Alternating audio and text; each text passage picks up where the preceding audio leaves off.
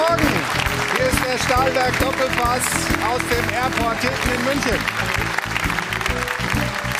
Schön, dass Sie dabei sind, liebe Zuschauerinnen und Zuschauer hier.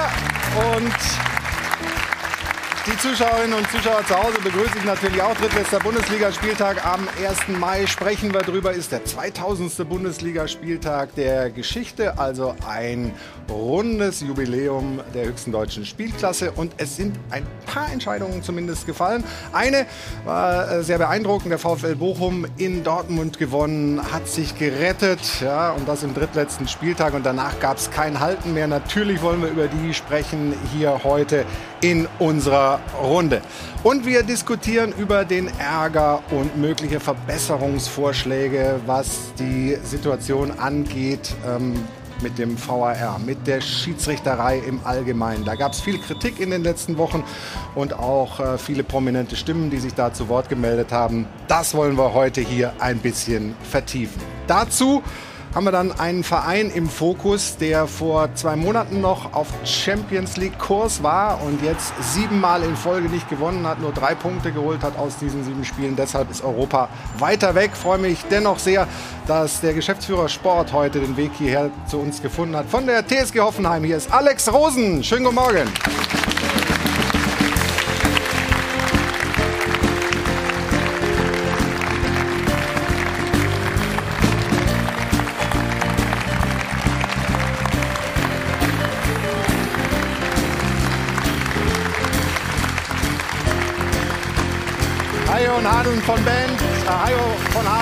Band, so heißt es richtig, haben den Weg hier rein begleitet. Alex, schön, dass du da bist. Ähm, das Spiel gestern 3 zu 4 verloren gegen den SC Freiburg, ein Auf und ein Ab. Ein bisschen sinnbildlich für die Saison der TSG? Kann man wohl so sagen, ja. Also ein sehr spektakuläres Spiel. Ich glaube, ein Spiel, das jedem unabhängigen Fußballfan einfach äh, sehr viel Freude gebracht hat. Mir hat es auch viel Freude gebracht. Das Ergebnis hat mir keine Freude gebracht. Wir kriegen einfach viel zu leicht, viel zu viele Gegentore und dann stehen wir nach einer tollen Leistung ohne Ertrag da.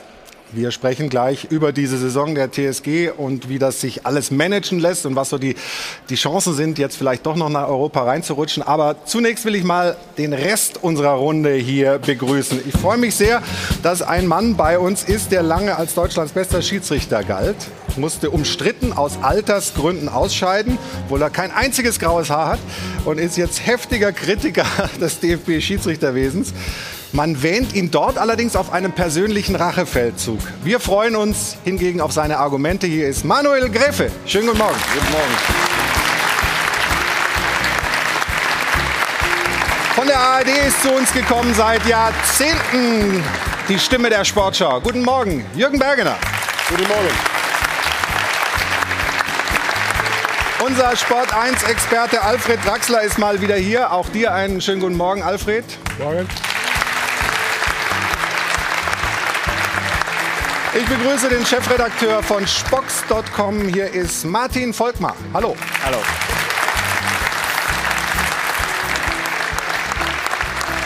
Und heute wieder an meiner Seite oder ich an seiner Seite freue mich sehr auf Stefan Effenberg. Guten Morgen, hallo.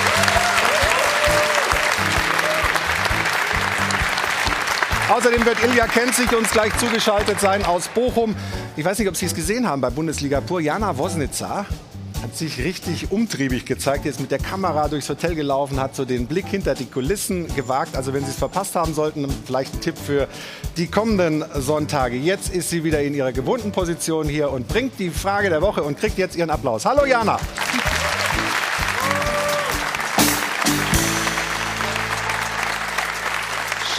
Morgen auch von mir. Ja, die Bayern verlieren also in Mainz und das muss man sagen, vor allem eins verdient. 24 zu 4 Torschüsse für die Mainzer, drei Alu-Treffer waren noch mit dabei und insgesamt sind sie auch acht Kilometer mehr gelaufen als die Münchner. Also das geht doch schon Richtung Arbeitsverweigerung, was die Münchner hier gezeigt haben. Und so hat es dann auch Mainz 05 gesehen. Die haben sich auf Twitter nach dem Spiel wie folgt geäußert. Letztes Wochenende noch die Bierdusche nach der Meisterschaft versus dieses Wochenende, da gab es dann eben die kalte Dusche gegen Mainz.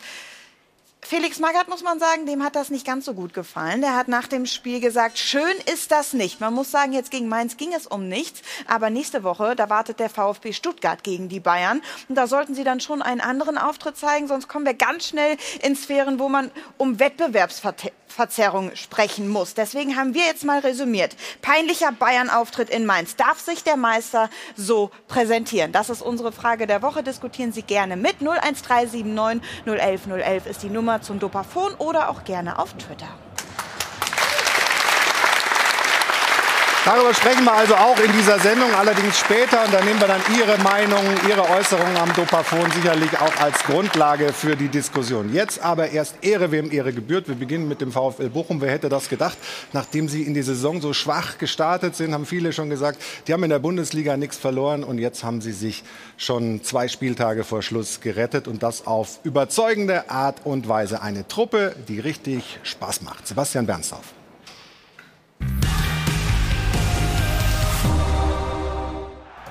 Sie herzten sich überschwänglich. Sie tanzten ausgelassen und sie hüpften gemeinsam mit ihren Fans. Die Fußballprofis vom Verein für Leibesübungen Bochum 1848, wo der Begriff Traditionsclub kein Klischee ist, wo es echte Leidenschaft gibt, auch ohne Titel und Topstars, wo Hingabe noch authentisch wirkt und alleine der Sieg beim großen Ruhrpott-Rivalen glücklich macht. Dieser Aufsteiger ist eine große Bereicherung für die Bundesliga. Und auch diesmal gegen Dortmund waren die Bochumer für Spektakel gut. Erzielten wunderschöne Tore, gingen früh 2 zu 0 in Führung, zeigten nach anschließendem Rückstand Moral und drehten das Ding noch von 2 zu 3 auf 4 zu 3. Hut ab VfL, denn die Bochumer haben in dieser Saison den BVB und den FC Bayern geschlagen. Und das mit einem Gesamtspieleretat, der nicht einmal ausreichen würde, um Haalands Gehaltsvorstellungen in Höhe von 24 Millionen Euro zu befriedigen. Es gibt sie also noch, die Kleinen, die tapfer mitspielen im Konzert der Großen, wirklich bodenständig und mit Herz. Hat Fußballromantik vielleicht doch eine Chance?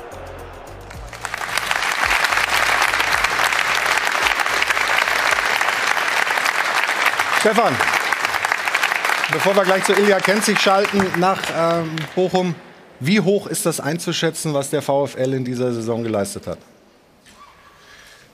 Ja, also überragende Saison gespielt, mit, mit Leidenschaft Fußball gespielt. Ähm, natürlich gestern das Spiel in Bochum, äh, in, in Dortmund das noch zu drehen, aber auch die vier gegen Bayern München äh, gemacht. Das ist wirklich Leidenschaft pur und das wollen wir sehen. Also ich gucke lieber solche Spiele als Spiele in der Spitze, wo viel auf Ballbesitz und so gespielt wird. Lieber sowas. Also großen Respekt VfL Bochum. Dann wollen wir mal rüberschalten zu Ilja Kenzig und äh, ich glaube mit einem dicken Applaus Hallo sagen nach Bochum. Hallo, guten Morgen.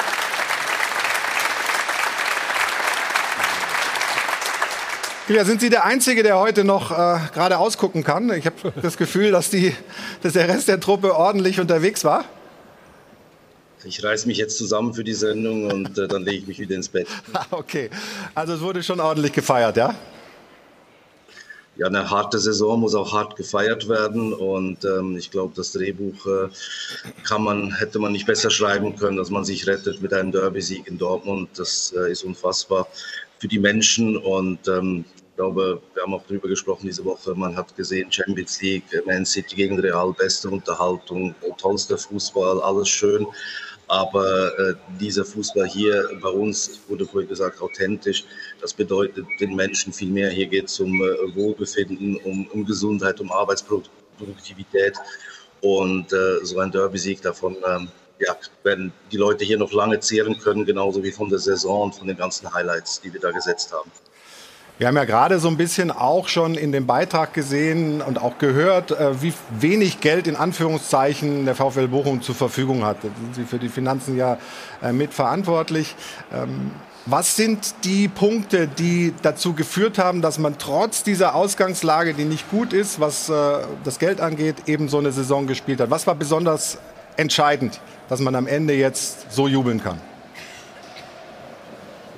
Ich glaube, als wir hier angetreten sind vor viereinhalb Jahren, ähm, haben wir instinktiv auf die richtige Strategie gesetzt. Ähm, wir haben äh, Kontinuität als den Erfolgsfaktor im modernen Fußball ausgemacht und die Erfolgsformel lautet nun mal, ähm, aus klaren Strukturen entsteht Vertrauen und aus Vertrauen Ruhe und Ruhe ist die Voraussetzung für Kontinuität. Und ähm, das ist natürlich immer leichter gesagt äh, als getan. Und äh, ich erinnere daran, dass wir vor zweieinhalb Jahren, und das wurde gestern auch oft erwähnt, auch bei den Feierlichkeiten vor zweieinhalb Jahren, standen wir auf Platz 15 in der zweiten Liga und ähm, haben unsere Strategie beibehalten, haben das Personal beibehalten, haben das durchgezogen. Und das ist eben das Schwierige daran. Und äh, viele Konkurrenten, die ändern dann äh, gerade halt so, wie der Wind weht. Und das war schon mal eine ganz wichtige Voraussetzung. Und das andere ist wirklich Effizienz. Ähm, Im Fußball muss man erstmal die einfachen Dinge richtig gut machen. Darauf haben wir uns besonnen. Ähm, wir haben wir können noch so viel Daten äh, beim Scouting einsetzen, aber wenn wir dann beim Spieler ankommen, steht schon ein anderer da mit einem größeren Check. Deswegen müssen wir immer überperformen, äh, müssen anders an die Sache rangehen. Und da ist natürlich auch meinem Kollegen Sebastian Schitzler wirklich ein Kaderaufbau gelungen über die Jahre, der ja vielleicht auch seinesgleichen im Verhältnis sucht. Und äh, Thomas Reis hat äh, also ein bisschen ins Fußballwunder vollbracht. Auch er setzt halt äh, darauf, dass Menschenführung halt immer noch die größte Bedeutung im Fußball hat. Und ja, äh, das reicht manchmal schon, um die Großen zu schlagen und eben auch um der Liga zu bleiben. Und diesen Tugenden oder dieser Strategie werden wir auch in Zukunft treu bleiben. Alex, hast du dem VfL nach dem Saisonstart, ich kann mich noch erinnern, die haben hier in München zum Beispiel mal 7-0 verloren, da, da, da hieß es, also die haben nicht die Qualität. Hast du ihnen zugetraut, dass sie das Ding so wuppen dann über, über, äh, auf Strecke? Also zunächst mal möchte ich gratulieren. Das ist einfach außergewöhnlich gute Arbeit, die wir selbst am eigenen Leib schmerzvoll erfahren mussten. Wir haben beide Spiele gegen Bochum verloren. Eins auch völlig zu Recht, eins war ein bisschen knapp.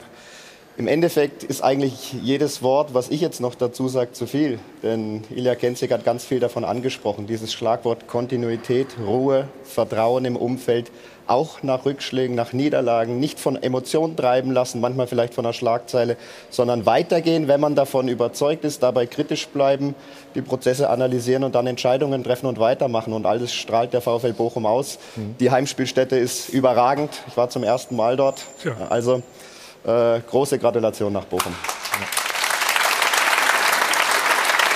Alfred, du wissen wir, du bist Schalker eigentlich. Dein Herz ist Königsblau. Ja. Aber äh, du hast trotzdem vorhin bei Fußballromantik so ein bisschen genickt und auch, auch jetzt gerade, weil bei den ja. Worten von Alex. Ja, weil, weil es so toll ist, dass die Bochumer wieder da sind. So hat gerade gesagt, der Anna Kastropper, wieder, wie man so sagt im mhm. Revier, das ist ein tolles Stadion, ist eine tolle Stimmung und man weiß in dieser verrückten zweiten Liga ja nie, aber ich habe gerade hier irgendwo eine Schalke-Fahne gesehen. Im Moment sieht es ja so aus, als könnte Schalke aufsteigen. Das heißt, im nächsten Jahr gibt es im Ruhrgebiet nicht nur zwei Derbys, sondern, rechne ich richtig, sechs? Ja. Kann das sein? Ja, sechs. Und also wenn drei Mannschaften zweimal gegeneinander spielen, dann sind ist das, glaube ich, ne? sechs. Ja, ja. Okay. Und äh, ja, und ich glaube, dass die Bochumer auf dem besten Weg sind, das nicht mehr als kleines äh, Ruhrgebietsderby äh, gesehen wird, sondern auch schon als ein großes. Und äh, da freuen wir uns alle drauf. Können mal ein bisschen reinschauen in das Spiel gestern. Jürgen war auch im Stadion, äh, hat das begleitet. Äh, Stefan, wenn wir mal ähm, das zweite Tor der Bochumer anschauen. Holtmann, der ja schon viele schöne Tore geschossen hat. Ja, ein genialer Pass ähm, in die Tiefe. Und jetzt hat er auch noch die Übersicht für den Rückraum ne, smart durchgelassen und den trifft er natürlich Weltklasse. Also aber nicht nur das Tor. Ich finde, dass Bochum in dieser Saison im Kollektiv, sie haben ja nicht den Superstar oder ein oder zwei, sondern im Kollektiv auch Fußball gearbeitet haben, aber auch gespielt haben. Also das ist eine hohe Spielintelligenz hier, was wir hier sehen. Ähm, und sie haben auch völlig zu Recht gestern gewonnen gegen, gegen Dortmund.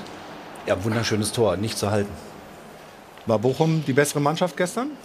Unterm Strich fand ich sie am Ende die formstärkere Mannschaft die moralisch stärkere Mannschaft, von der Einstellung her die bessere Mannschaft, weil wenn du 3-2 führst gegen Bochum in 81 Minuten, bist du normal durch als Dortmund. Das war gestern nie der Fall. Man hat auf der Tribüne nicht das Gefühl, dass es geschehen könnte. Und die haben irgendwie das wiedergespiegelt, was man schon äh, über die ganze Saison gesagt hat. Sie sind in weiten Teilen der Saison unglaublich konstant. Das mit einem Kader, der nicht groß umgeändert wurde. Im Gegenteil, sie haben mit Spielmacher Jules verloren, sie haben mit Torjäger äh, Zoller nach vier Spieltagen durch Kreuzbandriss verloren. Aber ein Lucia, Entschuldigung, ein älterer Lucia führt die Mannschaft auf dem Feld. Ein Riemann mit 33 Jahren kommt der Bundesliga eine ins gleich einer der besten Keeper der Liga. Man könnte so unzählige Vorbereiter ist der ja. ja, Vorbereiter und Elfmeterschütze im Pokal. Also es gibt viele nette Beispiele und Bochum im Ganzen hat deswegen ge- das Bild wiedergegeben, was sie bisher die ganze Saison schon gespiegelt haben. Und deswegen haben sie gestern verdient gewonnen. Und, und Stefan, auch das 3 zu 3, ne? Auch das 3 zu 3 von Locadia ist ja super gemacht, ja? Also wie er den Ball mitnimmt, wie er sich um den Gegner rumdreht. Das kann man natürlich auch über, äh, die Abwehrleistung von Dortmund ein Ja, bisschen die, reden. Also die Ballannahme, das ist hohe Fußballkunst. Ja. Also ich hätte nicht gedacht, dass das ein Bochumer kann. Aber nein, also das ist echt stark. Also wie er das macht, dann aufdreht, direkt mit links abgezogen, das ist wirklich Fußball auf ganz, ganz hohem Niveau. Hat in Hoffenheim gelernt. Hm? Ist ja nicht der einzige übrigens bei den Bochum. Ja. Also tolles Tor. Ähm, und ein super, super Spiel des VfL Bochum gestern in, in Dortmund. Und wie gesagt, wilde Feierei danach. Das ist ja alles super. Wie seid ihr denn jetzt aufgestellt? Ilja kennt sich für äh, die neue Saison. Ähm, jetzt hat man ja Planungssicherheit. Endlich, klar, die letzten Wochen hat auch schon vieles darauf hingedeutet, dass man die Klasse hält. Ähm, wie kann man sich weiterentwickeln? Weil es ist ja nicht immer davon auszugehen, dass man ähm, ja, immer so performen kann, wenn man eben nur mit den Möglichkeiten unterwegs ist, die ihr habt. Ja, ich meine, wir sind oder wir waren Außenseiter und nächstes Jahr sind wir nochmal die krassen Außenseiter, die super Außenseiter, weil äh, jetzt die beste zweite Liga, vielleicht wird es äh, nächstes Mal die beste erste Liga seit langem und äh, da werden uns alle erstmal auf den letzten Tabellenplatz tippen, normal. Und äh, wir bleiben unserer Strategie treu. Wie gesagt, Kontinuität äh, ist der große Erfolgsfaktor. Man kann an den Tabellen im In- und Ausland ablesen, wo Kontinuität herrscht und wo nicht. Und äh, wir werden weiterhin diese einfachen Dinge richtig gut äh, zu machen versuchen. Und äh, damit haben wir immer eine Chance. Und dass äh, die Konkurrenz das nicht hinbekommt, sieht man ja in den Medien, äh, wo dann äh, über Dinge diskutiert wird, für Unzeiten Unruhe aufkommt und äh, man den Fokus dann verliert. Und ja, ich glaube, dass, ähm, dass wir da sehr, sehr äh, klar sind. Äh, äh, und ob es reicht, das weiß man nie. Aber wenn man nachher historisch in zehn Jahren zurückschaut, dann äh, soll man sagen können, der VfL Bochum war wieder zurück in der Bundesliga, auch wenn er vielleicht nicht jedes Jahr darin äh, spielen wird. Und ähm, ja, ähm, wir sind da sehr entspannt, weil wir wissen, was wir tun und wo wir hinwollen und wie wir dahin wollen. Aber es könnte ja auch so die Geburtsstunde der unabsteigbaren 2.0 werden. Also ich meine, wäre ja schön. Es gab ja schon solche Ja, das Schöne ist ja, dass die, die, die, die, die, die Differenz im Lizenzetat zur Konkurrenz war ja dieses Jahr schon enorm und die wird nächstes Jahr noch größer werden. Und äh, ob wir jetzt diesen Etat ein bisschen erhöhen, das macht keinen Unterschied. Wir müssen immer überperformen, äh, wir müssen nach eigenen Lösungen suchen. Ich glaube auch, wie der Kader zusammengestellt ist, äh, auch das passt zum VfL Bochum. Ähm, Spieler, die anderswo nicht auf Touren gekommen sind oder unglücklich waren, die kommen dann hier hin, werden aufgepäppelt, äh, blühen auf in einem ja, Umfeld. Es macht denen Spaß, hier zu spielen, hier Bedeutung wieder zu bekommen, Respekt zu bekommen, Anerkennung zu bekommen.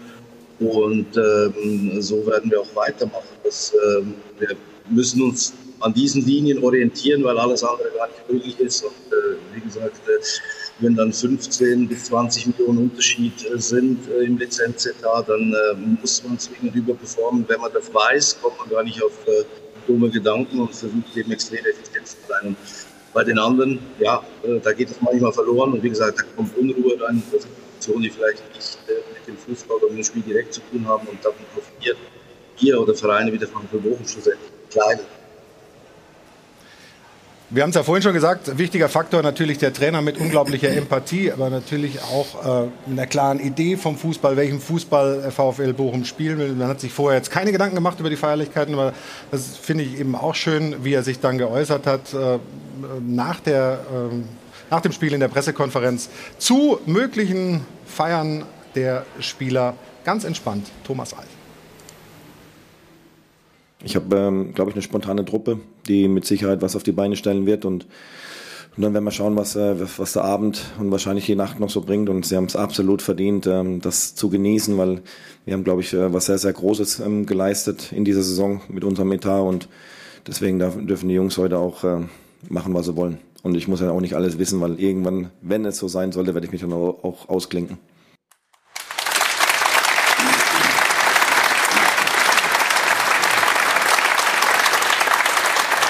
Ja, und die Szene der Woche, die jetzt äh, Jana gleich präsentieren wird, äh, beschäftigt sich auch mit den Feierlichkeiten beim VfL Bochum. Bin gespannt, Jana, was du da so im Netz gefunden hast.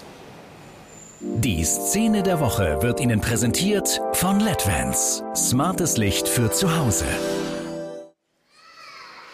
Ja, die spontane Truppe, wie Thomas Reisert, hat geliefert. Das können wir festhalten. Wir schauen einmal rein in die Bilder nach Abpfiff in der Kabine. Da ging es schon mal ganz gut los. Wir hören auch mal rein.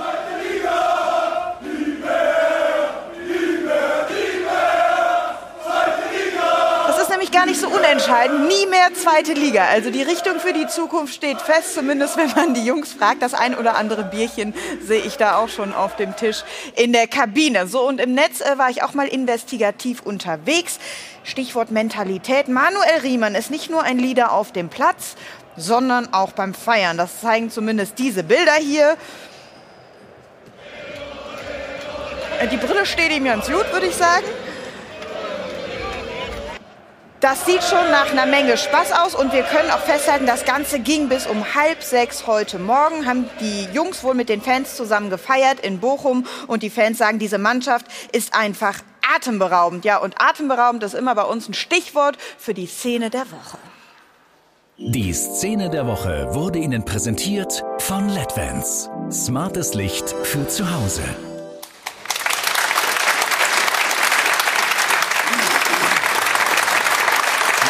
Hier haben Sie auch bis halb sechs mitgemacht. Auch bis halb sechs dabei gewesen? zu spät, aber ungefähr, ungefähr auch so angeschlagen. Und wann ist wieder Training? Also Donnerstag?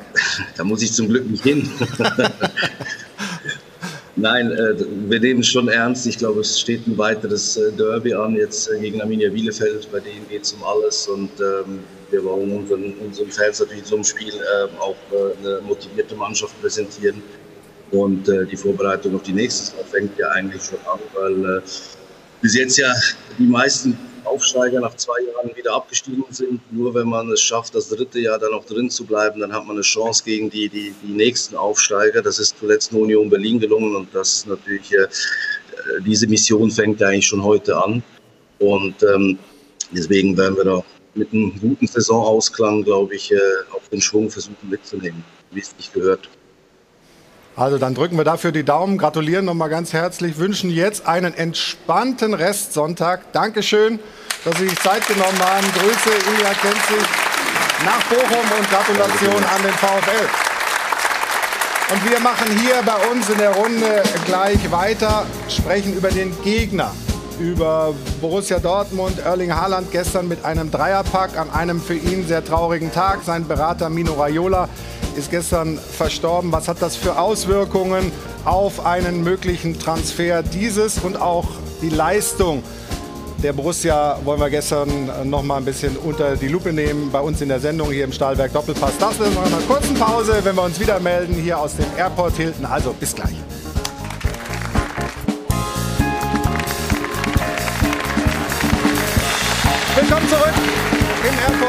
Der Stahlberg Doppelpass geht in die nächste Runde. Hajo von Adel und Ben. Unterhalten uns hier immer in der Pause und wir waren bei Bochum, sind jetzt beim Gegner, bei Dortmund. Schon ein bisschen dünn irgendwie. Was die, die, die Stimmung, Stimmung scheint ein bisschen zu kippen, was man so gestern. Ich meine, Jürgen war ja da, mhm. wird wahrscheinlich zustimmen. Das war ja alles, was man gehört und gesehen hat. Das ist ja auch kein, kein neuer Zustand. So, das schlängelt sich ja so durch die Saison, dass man immer sagen kann, guck mal, wir sind doch Zweiter, aber eigentlich jeder weiß, das kann es ja nicht sein. Äh, Pflichtspielgegentor sind 72, habe ich mal zusammengezählt. In der Liga 50 äh, ist auch seit sechs Jahren so, dass sie immer mehr als 40 kriegen. Und ich meine, Akanji und Hummels ist ja jetzt auch keine kein Mittelmaß sozusagen vom, vom, vom Namen her und vom Marktwert her, aber was die Zahlen betrifft, ist es schon sehr schwach. Mikrofon hat offensichtlich da ein bisschen nachgelassen. Kannst du deinen Gedanken nochmal, also Akanji Hummels. Ja, also ich glaube, dass, dass man ihn, von den Spielern äh, deutlich mehr erwartet, auch generell. Von, und äh, es gibt ja eine ganze Reihe von Spielern und äh, Sebastian Kehl hat ja vor einiger Zeit mal in der Süddeutschen Zeitung ein Interview gegeben, wo man relativ deutlich zwischen den Zeilen lesen konnte, da wird sich ziemlich viel ändern im Sommer.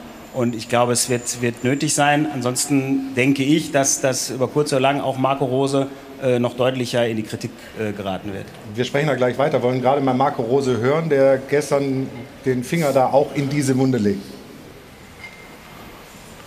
Wenn ich auf die Tabelle schaue und 50 Gegentore ähm, äh, sehe, dann ist, ähm, glaube ich, als Tabellenzweiter relativ klar, ähm, was so die Kernthematik ist. Ja. Ist aber auch eine Trainerthematik dann möglicherweise. Ja, er redet ja über seinen Job gerade und der hat die Abwehr ja nie stabilisieren können, wie seine Vorgänger auch nicht. Ich finde sowieso, dass Borussia Dortmund mit die größte Enttäuschung ist, dass sie Vizemeister werden. Ist auf dem Papier schön, aber es liegt, glaube ich, eher an der Schwäche der Bundesliga als an der Stärke des BVB. In der Champions League in einer leichten Gruppe nach zwei Siegen noch kläglich ausgeschieden, in der Europa League ausgeschieden, im Pokal in St. Pauli ausgeschieden. Und gestern, muss ich sagen, ist das schon, wir haben Bochum gerade sehr gelobt, aber aus Dortmunder Sicht kriegen zwei Handelfmeter, führen kurz vor Schluss 3 zu 2 gegen einen Aufsteiger und lassen sich das noch aus der Hand nehmen. Ich glaube, dass der BVB in der Tat vor einer, äh, am Scheideweg steht und im nächsten Jahr, wenn da nicht was passiert, A, Trainer Rose die Frage wirklich mal negativ beantwortet werden muss, ob er der Richtige ist und B, ob auch die gesamte Vereinsphilosophie beim BVB die richtige ist. Also dieses Talente äh, fördern und dann teuer verkaufen, ist ja vielleicht finanziell ganz okay, aber es ist ja immer wieder nur für ein, zwei Jahre eine Verbesserung. Es wird nie eine Kontinuität erzeugt, die endlich mal einen Verein zu einem Bayernjäger macht, denn dass sie dieses Jahr ein Bayernjäger war, war ja nicht zu, nicht zu spüren. Nicht also wirklich. komplett enttäuschende Saison für den BVB. Wir haben, äh, wir haben so eine Statistik, also 44 Pflichtspiele unter Rose, 15 Mal verloren. Äh, bei Favre dauert es 82 Spiele, bis er 15 Mal verloren hat. Also 16 Mal, Entschuldigung. Also, äh, aber ist egal, ja. Vielleicht äh, ist den Verantwortlichen auch bewusst, dass äh, Marco Rose auch mit dem Spielermaterial arbeiten muss, was er vorgefunden hat. Dazu hat das Pech gehabt, dass Mats Hummels öfters verletzt war. Dass Sagadu mit Sicherheit nicht den Ansprüchen genügt, die man eigentlich genügen muss bei Dortmund. Dazu sind zu viele individuelle Fehler von ihm immer da. Und deswegen ist er jetzt auch reagiert worden mit Schlotterbeck und mit Süle. Ich glaube jetzt, jetzt der wirkliche Druck dafür Marco Rose, weil er bekommt jetzt eine neue Innenverteidigung. Und ich glaube, jetzt kommt es darauf an, wie er sich mit diesen Spielern beweist. Und dann, glaube ich, könnte sein, dass da vielleicht mal ein, äh, etwas passieren wird. Aber ich glaube, mit dem Material wird es demnächst besser aussehen in der Abwehr. Ich bin nur mal gespannt, ob es tatsächlich funktioniert mit, mit der neuen Abwehr. Also von Namen her auf jeden Fall. Aber wenn du die Statistik guckst, die letzten sechs Jahre immer mehr als 40 Gegentore, wäre das erste Mal, dass der BVB mal wieder wirklich stabil da hinten steht. Weil die Namen haben sie auch in den letzten sechs Jahren gehabt in der Defensive. Stefan, was, ist das wirklich immer nur eine Frage der Spieler, des Spielerpersonals, der Namen, der Qualität der Einzelspieler oder ist das auch eine Frage einer Trainerphilosophie? Ich meine, Bielefeld hat auch nur 50 Gegentore äh, in der Bundesliga. Die haben, glaube ich, äh, namentlich äh, etwas schwächere Abwehr. Also es ist eine Mischung aus beiden. Ja, Marco Rose hat diese Spielphilosophie eben doch offensiv ausgerichtet. In Gladbach hat er 56 Gegentore gehabt, jetzt äh, diese unglaubliche Zahl von 72 in der Saison mit Borussia Dortmund 50 äh, in der Bundesliga. Das ist natürlich viel, viel zu hoch. Er legt den Finger in die Wunde, aber er hatte auch selber daran Schuld. Das ist ganz klar. Allerdings, wenn wir die 50 Tore jetzt mal in der Bundesliga auseinandernehmen, sind unfassbar viele individuelle Fehler passiert bei den Dortmundern. Dann musst du da ansetzen. Das tun sie hoffentlich oder tun sie. Mit Süle holen sie neuen, mit Schlotterbeck holen sie ähm, um da in der, in der Defensive eine gewisse Stärke zurückzugewinnen, weil das brauchst du, um Konkurrent zu sein, um Bayern München zu ärgern. Ich sage, wenn, wenn Leipzig nicht diese Schwächephase am Anfang der Saison hätte, unter Jesse Marsch, dann wären sie die Bayernjäger Nummer eins. Und das sind sie auch für mich in Zukunft, nicht Borussia Dortmund. Borussia Dortmund feiert immer mal ein Spektakel, aufgrund der Offensive, die sie ja nun mal haben. Aber Meisterschaften gewinnst du immer mit einer stabilen Defensive. Und das hatte Borussia Dortmund, ja, drei Euro, ich weiß. Ja, bitte, genau. Ähm, äh, was habe ich gesagt? Meisterschaften gewinnt man mit einer stabilen Defensive, hast du gesagt. Das hast du jetzt auch gesagt, du auch wieder drei Ja, klar, natürlich. Ja. ähm, das ist ja das alles Entscheidende und, und das hat Dortmund in den letzten Jahren nicht gehabt, aber das ist auch die Handschrift von, von Marco Rose, ganz klar. Ja, ich mach. Komm, steh auf. Aber, Steff, aber Stefan, wenn jetzt. Kommst du nicht hoch aus dem Stuhl oder was? Stefan, wenn jetzt Süle und, und Schlotterbeck kommen, magst du die Innenverteidigung gestärkt haben. Das Spiel fängt aber weiter vorne an. Und die Frage ist ja, ob Dortmund auf den Sechserpositionen gut genug besetzt ist. Das stimmt. Und ob man da da. braucht es auch einen Wechsel, da hast du recht. Ja. Ne? Aber Alex, wie ist das denn? Ich meine, äh, Hoffenheim hat, glaube ich, sogar mehr als 50 Gegentore in dieser Saison. Jetzt gerade auch eine Phase, wo, wo eben auch Innenverteidiger fehlen, Verteidiger fehlen. Ähm, ist das auch eine Philosophiefrage oder eine Qualitätsfrage grundsätzlich? Definitiv, wie Stefan gesagt hat, es ist beides. Und in der Tat ist es ja so, dass wir für uns als TSG Hoffenheim, und ich glaube, wir müssen nochmal andere Ansprüche an das, was wir sind, haben als Borussia Dortmund, nicht Meisterschaftskandidat. Wir haben eine bestimmte Spielweise. Die ist nach vorne ausgerichtet, die ist offensiv, die birgt natürlich Gefahren. Das ist aber die Identität, die wir haben, mit vielen jungen Spielern nach vorne zu gehen. Das ist dann ein, eine Frage der Balance oft. Und die hast du eben über eine Qualität von Spielern. Bei uns ist es in der aktuellen Phase so, dass fünf etatmäßige Innenverteidiger fehlen. Mit Florian Grillitsch noch jemand, der die zentrale Position spielen kann. Da können andere den Laden eigentlich schon abschließen. Wir haben jetzt noch zwei gebracht, versuchen alles. Mhm. Äh, das ist das eine. Das andere ist dann die Herangehensweise. Änderst du dann in bestimmten Phasen deine grundsätzliche Herangehensweise? Ich glaube, wenn du Meister werden willst, musst du das. Du musst es anpassen. Du musst kompakter verteidigen. Äh, ist aber nochmal ein Unterschied, glaube ich, wenn du bei der TSG Hoffenheim arbeitest oder bei Borussia Dortmund. Und es gibt ja immer, es gibt ja immer etwas zu meckern. Schalke 04, Alfred, wurde mal Vizemeister mit einer Art und Weise vom Fußball, der nicht schön war anzuschauen im Spiel nach vorne. Da hieß Aber es, die Null muss stehen. Genau, die Null. Und das haben sie auch richtig gut gemacht. Deswegen wurden sie Vizemeister. Allerdings war nichts Spektakuläres an dieser Spielweise. Also auch da können wir denn meckern. Du musst halt diese Mischung finden zwischen beiden. Und da hast du recht, wenn ich das Potenzial habe, der Dortmunder, wo dann in der Offensive eben nicht zwei, drei Spieler bereit sind, eben die Rückwärtsbewegung gegen den Ball zu machen, äh, dann fängt das Problem sehr wohl vorne an. Ähm, und, und das müssen sie halt herausfinden. Und das ist die Hauptaufgabe von den Verantwortlichen der Dortmunder, wo eine hohe Fachkompetenz besteht, eben diese Mischung herauszufinden. Nochmal zurück auf die Sechserposition. Natürlich, ein Witzel ist drüber, wird den Verein ja verlassen. Natürlich müssen sie sich da auch neu aufstellen. Aber Grundsätzlich fängt das Verteidigen, da hast du recht, das bezahle ich nochmal drei Euro ja, herrlich. an. Du hast einen Lauf heute, Stefan. ähm, und, ja, und wenn, wenn sie halt, und das haben, wir, das haben wir auch ganz oft hier in der Sendung gehabt, an Szenen, die wir analysiert haben, wenn du vorne den Ball verlierst und vier oder fünf bleiben stehen und sie müssen mit fünf oder sechs verteidigen, dann wird das natürlich verdammt schwer und dann kriegst du die 50 Gegentore. Mhm. Das darf natürlich nicht sein, das ist ganz klar. Und das spielt Leipzig, nochmal, ich wiederhole mich, am besten ja? Bist du Leipzig? Ja? Mach noch ein bisschen Applaus, bitte. Da spielt Leipzig am besten ähm, und deswegen bin ich mir auch sicher, dass sie auf Strecke oder in, in der neuen Saison Verfolger Nummer 1 äh, werden, äh, bezogen auf Bayern München. Ja. Da hat Erling Haaland gestern drei Tore gemacht. Ähm ich muss drei Euro. Also. Nee, du musst. Euro. Leih mir mal bitte drei Euro. Oh. Scheiße, echt. Das sagt man. Das gibt nochmal drei Euro. Das SC Hamburg. Also Erling Haaland gestern drei Tore gemacht. Ähm, sein Berater ist verstorben gestern, nachdem wirklich tragischerweise auch schon sein Tod vorher vermeldet wurde, Tage vorher. Ähm, wirklich kein Ruhmesblatt, äh, was da passiert ist.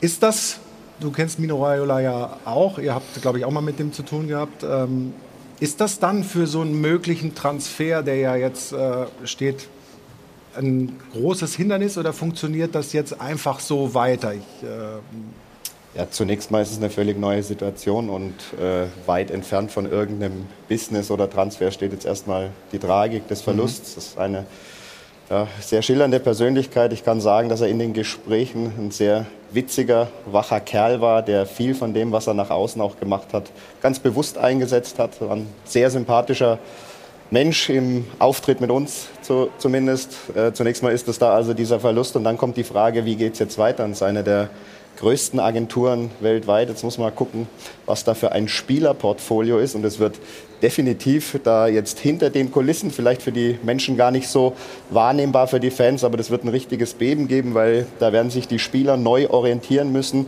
Ich weiß nicht, ob die Agentur eine Nachfolge aufgestellt hat, aber Fakt ist, für Raiola gibt es keine Nachfolge.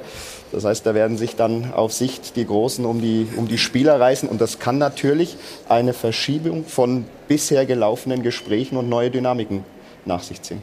Wer, wer war Klient bei ihm, äh, der bei Hoffenheim spielt? Chacho Samaseko. Okay, ja. alles klar.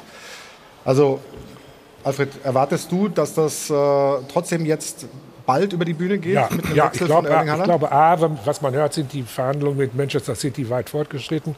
Und B, ist es ja nicht nur Raiola gewesen, sondern da war ja auch sehr aktiv der Vater. Mhm. Dann noch ein Onkel, also ein, noch ein Familienmitglied. Und ich denke, dass die das jetzt auch äh, ja, finalisieren werden und das wird in den nächsten Wochen über die Bühne gehen. Wie tragisch ist das ähm, jetzt außerhalb von der Familie und im direkten Umfeld von Mineralien für seine Spieler, die ja möglicherweise, und äh, Erling Haaland hat ja auch was gepostet, ein Foto, wo man sie sehr innig sieht, ähm, ein, ein, sehr nahes Verhältnis zueinander haben, wo der Berater wirklich sehr, sehr wichtig ist. Du kannst es ja nachfühlen wahrscheinlich. Ja, genau darum geht es ja, diese persönliche Beziehung, die man ja auch aufbaut über Jahre hinweg. Äh, ich habe auch mal mit einem Spielerberater zusammengearbeitet, Norbert Flippen. Das war mit der erste, den es damals gab. Du kennst ihn auch noch sehr gut ja. von Ansport, der leider dann auch verstorben ist. Da fehl, fehlt denn schon eine Bezugsperson, vor allem wenn man dieses persönliche Verhältnis hat, sich auch mal so austauscht, auch ähm, über private Dinge vielleicht. Äh, das fehlt natürlich und das wird den Markt auch wieder neu aufstellen. Ja. Es ist natürlich tragisch, logischerweise. Äh, schlagen wir noch mal so ein bisschen den Bogen zum Spiel zurück. Manuel ist ja nicht nur hier als äh, Deko da, sondern eben auch, um uns inhaltlich hier weiterzubringen. Ähm, es gab gestern, wir hatten es ja schon gesagt, äh, mehrere Elfmeterszenen bei dem Spiel ähm, Dortmund gegen Bochum. Wir gucken uns mal die äh, Entstehung zweiter Elfer an und bin gespannt, was du sagst zu dieser Szene.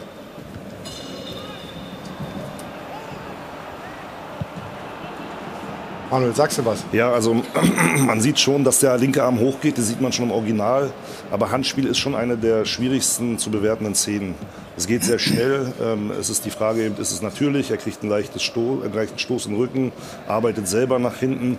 Ähm, man sieht jetzt hier, dass äh, Robert Hartmann zentral drauf schaut. So ist das Handspiel sozusagen auf seiner abgewandten Seite. Und deshalb hat er das wahrscheinlich nicht ganz wahrgenommen. Aber das steht und fällt halt alles immer auch mit der Positionierung. Also die meisten Fehler entstehen ja nicht, ähm, weil man das äh, falsch bewertet. Also ich hoffe jedenfalls nicht in der Bundesliga, sondern weil man schlecht steht. Ähm, aber man muss halt dafür sorgen, dass man in die richtige Position kommt. Oder eben auch bestimmte Soft Skills äh, zu Rate ziehen, wie Bewegungsverhalten des Spielers, Verhalten der Spieler. Das gehört schon für einen Spitzenschiedsrichter dazu, diese Bauchentscheidungen. Aber Manuel, ist es nicht so, wenn ich, darf ich ganz ja, kurz klar, eine Frage? Manuel, wenn, wenn, er wird ja von hinten leicht gestoßen, hast du ja. gerade selbst gesagt. Ist da nicht automatisch der Arm, geht der nicht automatisch dann hoch? Wenn ich so nach vorne falle, Absolut, bin ich bei dir. Das ist ja das Schwierige, was du dann in der Kürze der Zeit bewerten musst. Ist das jetzt absichtlich? Ist das eine äh, unnatürliche Vergrößerung? Ähm, das ist jetzt zum Beispiel wieder so eine ganz grundsätzliche Frage, wo wir ja später noch zu kommen. Äh, ist das jetzt die Mutter aller Handspiele, wo wir sagen, dafür wurde der VRA mal eingeführt? Ähm, und diese grundsätzliche Linie, die fehlt mir halt, wo wir später noch darauf eingehen. Es gab mal den Gedanken, wir wollen die Müller-Schwalbe nicht haben, wir wollen das Held-Handspiel nicht haben. Die ganz, ganz krassen Fehlentscheidungen. Mhm. Ähm, das ist es mit Sicherheit nicht. Wenn wir jetzt sagen, wir wollen die klaren Handspiel. Fehlentscheidungen haben, dann würde ich sagen, das ist schon eine klare Fehlentscheidung, finde ich auch richtig, da reinzugehen. Ähm, aber, aber dein Anspruch ja. als Schiri wäre doch gewesen, ich möchte das als Schiedsrichter selber sehen. Ich Absolut. möchte nicht von Köln erst darauf hingewiesen werden. Oder? Für mich war das immer eine schlechte Spielleitung, wenn ich einen Videobeweis benutzen musste. Also dann war mein Tag nicht gut. Ähm, und mein Anspruch war es, so wenig wie möglich in der Saison an Videobeweisen zu haben. Und wenn ich in, in einem Spiel jetzt wie gestern dann von drei Handszenen zwei selber nicht gesehen habe, dann würde ich schon in mich gehen. Und da muss man an sich arbeiten und mhm. ähm, dann muss man auch sagen, da sind wir auch beim Thema Führung später, welche Konsequenzen hat das für den Schiedsrichter? Und ganz oft ist in der Bundesliga eben leider so, dass es gar keine Konsequenzen hat, sondern man sieht die gleichen Schiedsrichter dann eben eine Woche später, beziehungsweise manche, die vielleicht gut pfeifen, sieht man eben nicht. Aber ich sage, das war trotzdem schwer zu erkennen für den Schiedsrichter. War es auch. Also ja. Aber weil, die Positionierung weil, ist halt entscheidend. Ja, Wenn ich halt sehe, ja, die Positionierung, das genau. macht es ja problematisch, weil die Szene ist ja so, dass er hier den Arm ausgestreckt hat und der Schiedsrichter steht genau auf der Linie. Und ist der Kopf des Bochumers äh, extrem schwer. Ne? Also das Drücken sehe ich nicht als Foulspiel. Das war nein, für mich ein klarer Elfmeter. Nein, nein, nein, nein, nein, habe ich nicht gesagt. Aber du fällst nach vorne. Ich habe ja auch nichts gesagt, Alfred.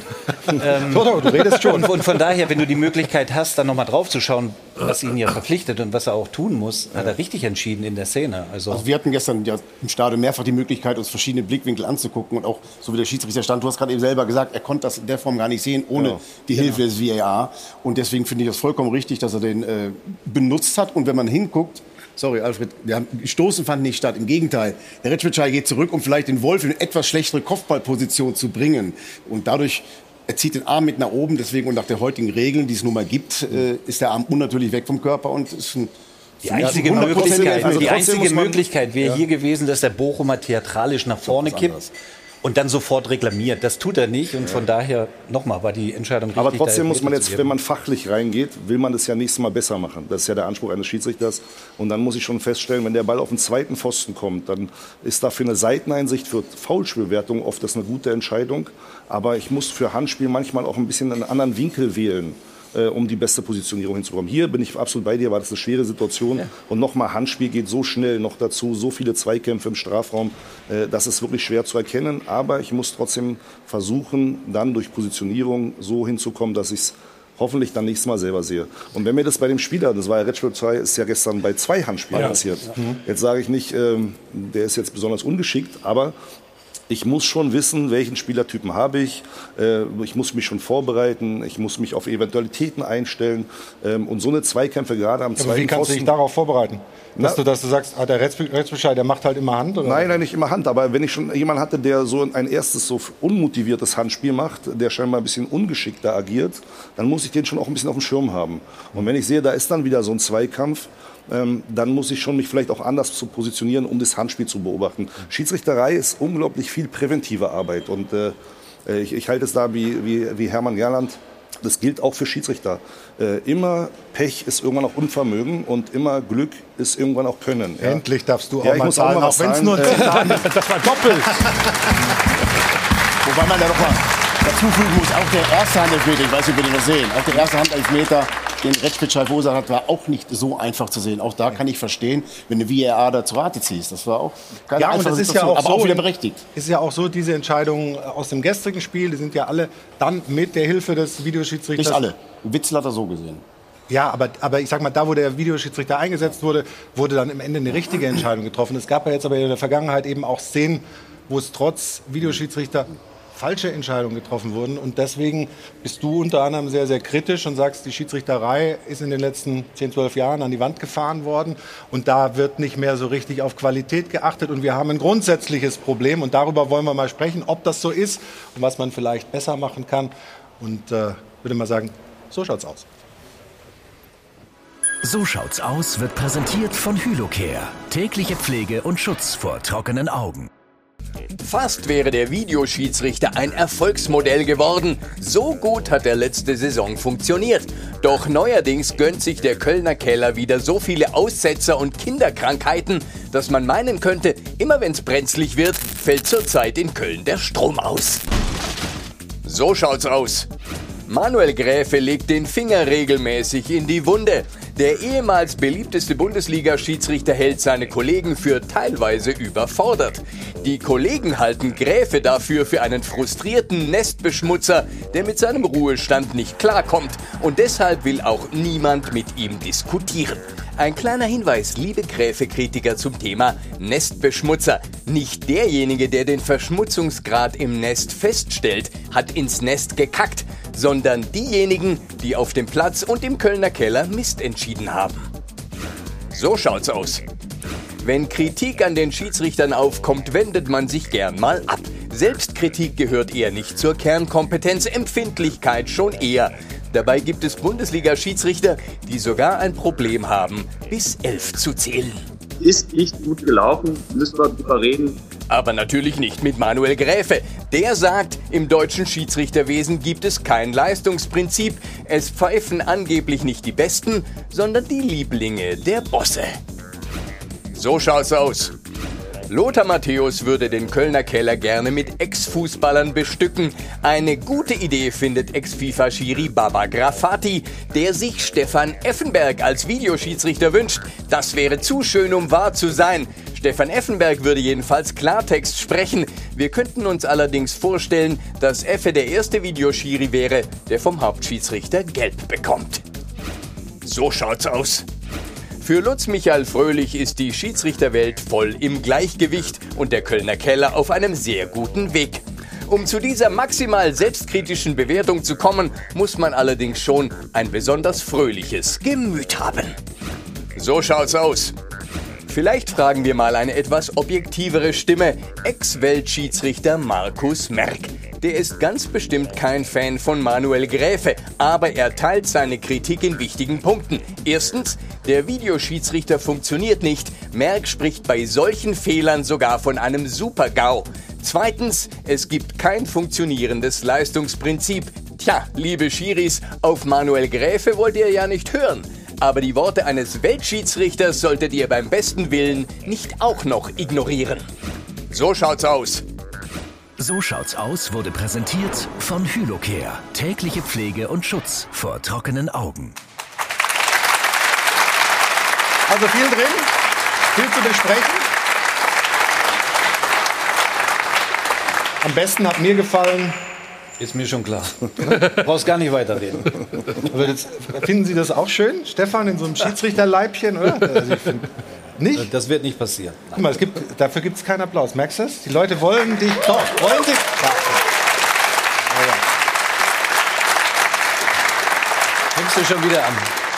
Fängst du schon wieder an. Ja, ganz genau.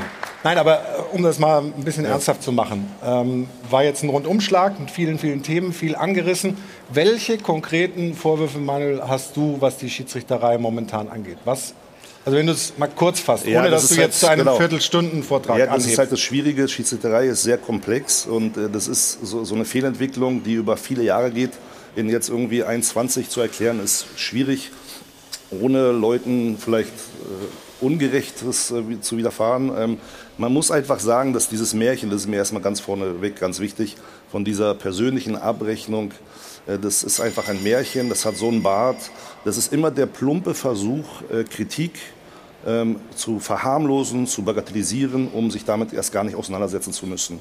Ähm, und wenn jetzt Markus Merck das Gleiche sagt, äh, Urs Meier und internationale Schiedsrichter, die das deutsche Schiedsrichterwesen beobachten, gehen in die gleiche Richtung, ähm, dann stellt man ja fest, ich bin nicht der Einzige. Und wenn man diese Woche dort auch entsprechend kontert und sagt, das ist die persönliche Meinung eines einzelnen Schiedsrichters, dann ist es schon sehr verwunderlich. Ich glaube, viele Spieler, viele Trainer, viele Vereinsverantwortliche, viele Fans sehen das Woche für Woche, fühlen das, äh, dass es nicht gut läuft. Und die Schiedsrichterei, die ist irgendwie so vielleicht mal Salz in der Suppe, so eine umstrittene Schiedsrichterentscheidung. Aber momentan äh, ist es eher so ein Kilo Salz, was in der Suppe ist. Schmeckt es ist dann nicht mehr. Es ist einfach zu viel. Und das, glaube ich, ist ein allgemeines Gefühl. Und wenn man diese Kritik wieder so wegwischt und schon bei der Analyse anfängt, äh, Fehler zu machen, ähm, dann ist auch kein Wunder, wenn es sich nicht ändert. Und das ist das Hauptproblem. Man will ja gar nicht darüber reden. Man will ja weiter mauscheln. Äh, Und man setzt sich ja mit den Sachen nicht auseinander. Ich habe jahrelang das versucht, intern mit voranzubringen. Und es hat jahrelang gedauert, bis ich dann mal 17 Mal in die Öffentlichkeit gegangen bin. Das war schon ein jahrelanger interner Prozess. Und all das, was ich für andere Schiedsrichter, für die Strukturen getan habe, auch für finanzielle Entwicklungen, physiotherapeutische Betreuung, äh, psychologische Betreuung, äh, das war ein Kampf mit ganz wenigen. Und das habe ich in erster Linie für die anderen gemacht, weil mir ging es schon langsam zu Ende. Ähm, Und diese Sachen haben mir persönlich immer mehr geschadet als genutzt. Also sieht man jetzt ja auch, ich habe eher Nachteile dadurch, weil ich eben nicht weitermachen durfte. Äh, Es wird dann eben so argumentiert, das sei alles persönlich. Ich kann nur sagen, ganz viele Schiedsrichter rufen mich noch ran, an ganz viele VAAs, ganz viele Assistenten und tauschen sich gerne mit mir aus, weil sie sich überhaupt bei mir trauen, sich mit mir auszutauschen. Äh, Wenn sie sozusagen mit der Kommission reden, haben sie immer die Sorge, das hätte irgendwelche Nachteile. Und es gibt einfach Szenen, die, sie, die viele Schiedsrichter anders sehen. Dieses fehlende Leistungsprinzip sehen viele Schiedsrichter anders. Und das ist keine exklusive Meinung. Ich habe gestern lange mit Dennis nochmal gesprochen, auch über die Szene bei Hertha Bielefeld. Letzte Woche war ich bei Felix Brüch, wir haben uns nochmal ausgetauscht. Mit Jungen habe ich einen guten Kontakt. Das ist quer durch die Bundesliga so. Und das ist, ich finde auch schon, muss man sagen, wirklich auch arrogant und überheblich, diese Kritik immer so wegzubügeln.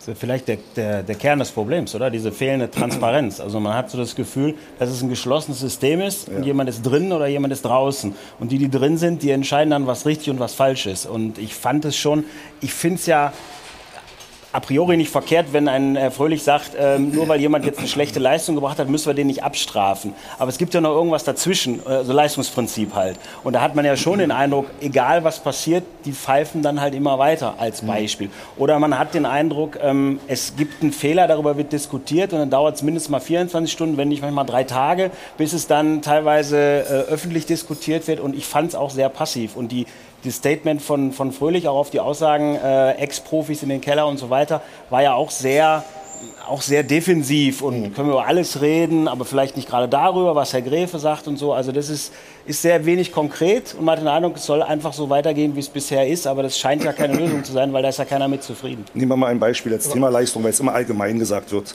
weil es schwer ist, in der Kürze der Zeit zu verdeutlichen.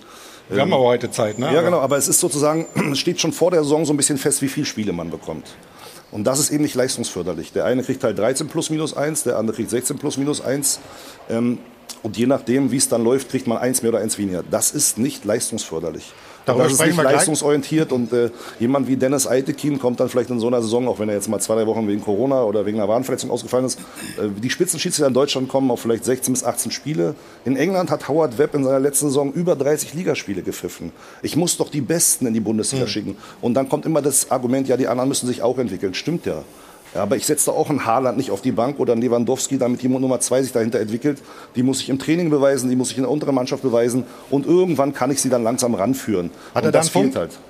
Er hat definitiv einen Punkt. Und der eigentliche Witz ist, dass wir hier mit ihm reden und dass er nicht am Wochenende pfeift. Und das war zum Beispiel ein großes Thema bei mir vor einem Jahr. Er ist, und nicht weil er hier sitzt, das haben sich sehr viele geäußert, Spieler, Trainer, Öffentliche. Es geht um Spielleitung, es geht dann auch irgendwann um Erfahrung, es geht um Ausstrahlung. Spielleitung ist mir noch viel wichtiger. Zu den ganzen Details äh, kannst du was sagen. Da können wir emotional diskutieren. Über Handspiel können wir bis heute Abend um 18 Uhr reden. Da ist auch ein, nicht nur das Problem die Umsetzung, sondern auch das Regelwerk. Aber dass wir wegen einer Altersgrenze, vorausgesetzt du bist immer noch topfit, einfach wegen eines, eines, einer Jahreszahl sagen, der pfeift jetzt nicht mehr und ist aber einfach nachweislich einer der Besten, da hört es bei mir auf. Ich verstehe das nicht. Wir sprechen gleich weiter über dieses Thema, über die Schiedsrichterei. Natürlich kommen wir auch noch zur TSG Hoffenheim und äh, vieles mehr bei uns in der Runde. Nach einer kurzen Unterbrechung wollen wir das Thema vertiefen. Da gibt es noch vieles dazu zu sagen, auch zu dem möglich persönlichen Motiv von Manuel Gräfe. Das ist ja der Vorwurf. Also uns gehen die Themen nicht aus. Wir freuen uns, wenn Sie dranbleiben. Kurze Pause, dann geht's weiter hier im Stahlberg Doppelpass.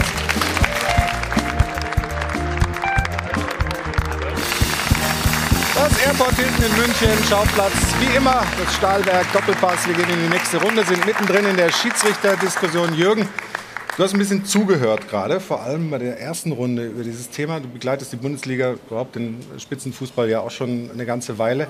Ähm, bist du auf Manuels Seite oder wie siehst du das Ganze? Ich denke erstmal, dass diese Diskussion jetzt so geführt wird, wie sie äh, Manuel gerade versucht hat vorzutragen, hinkt ja damit zusammen mit dem, was wir gerade gesehen haben. Sprich, Fehlentscheidungen, äh, zuletzt häufiger vorgekommen, wo man sich dann fragt, wie kann das denn sein? Erwachsene Menschen müssen es jetzt nicht sofort gesehen haben auf dem Spielfeld aus diversen Gründen, sprich Blickwinkel, irgendein Spieler steht dir vor der Nase rum.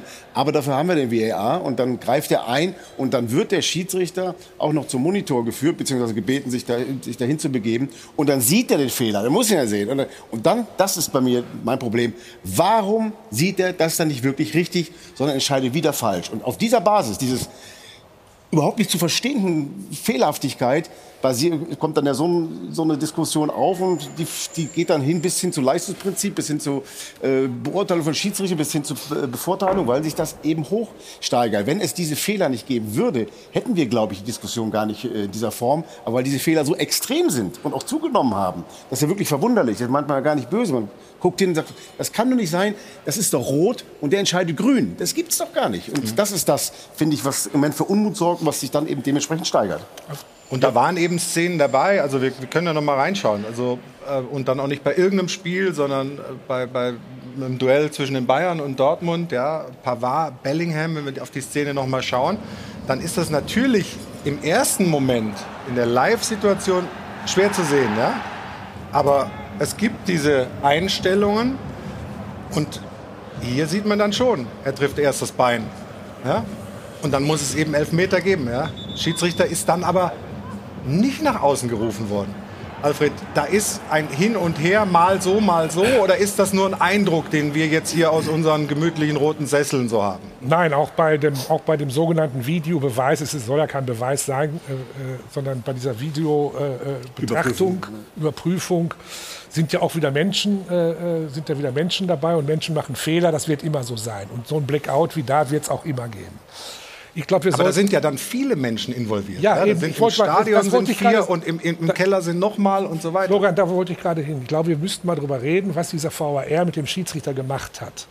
Du hast es ja auch mal angesprochen. Es ist ja, du hast gerade auch gesagt, wenn du zweimal zur Seite gerufen wurdest, hast du einen schlechten Tag gehabt.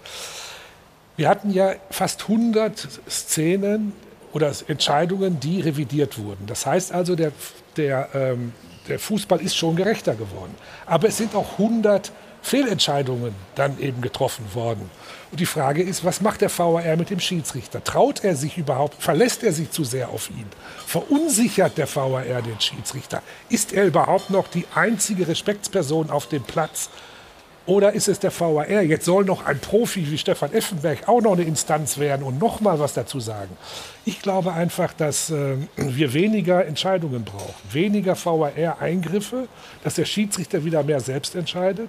Aber dann haben wir noch mehr Fehlentscheidungen. Dann sitzen wir hier und sagen, warum hat er das nicht aber gesehen? nur warum noch das bei wirklich gesehen? bei krassen. Manchmal wird ja wirklich bei Dingen äh, wird eingegriffen, wo man sich wirklich fragt, warum ist das so? Und wenn, wenn, dann sollte er schon zur Seite gehen und sich das selbst anschauen können. Das ist doch der Grund, es, weshalb das eingeführt wurde. wurde es, da hieß es wirklich nur bei krassen Fehlentscheidungen, also sprich so wenig wie möglich den VAR. Inzwischen habe ich das Gefühl, die Schiedsrichter werden damit überfrachtet. Der Schiedsrichter ist eigentlich nur noch der Erfüllungsgehilfe von dem VAR, der unglaublich viel überprüft oder prüfen soll.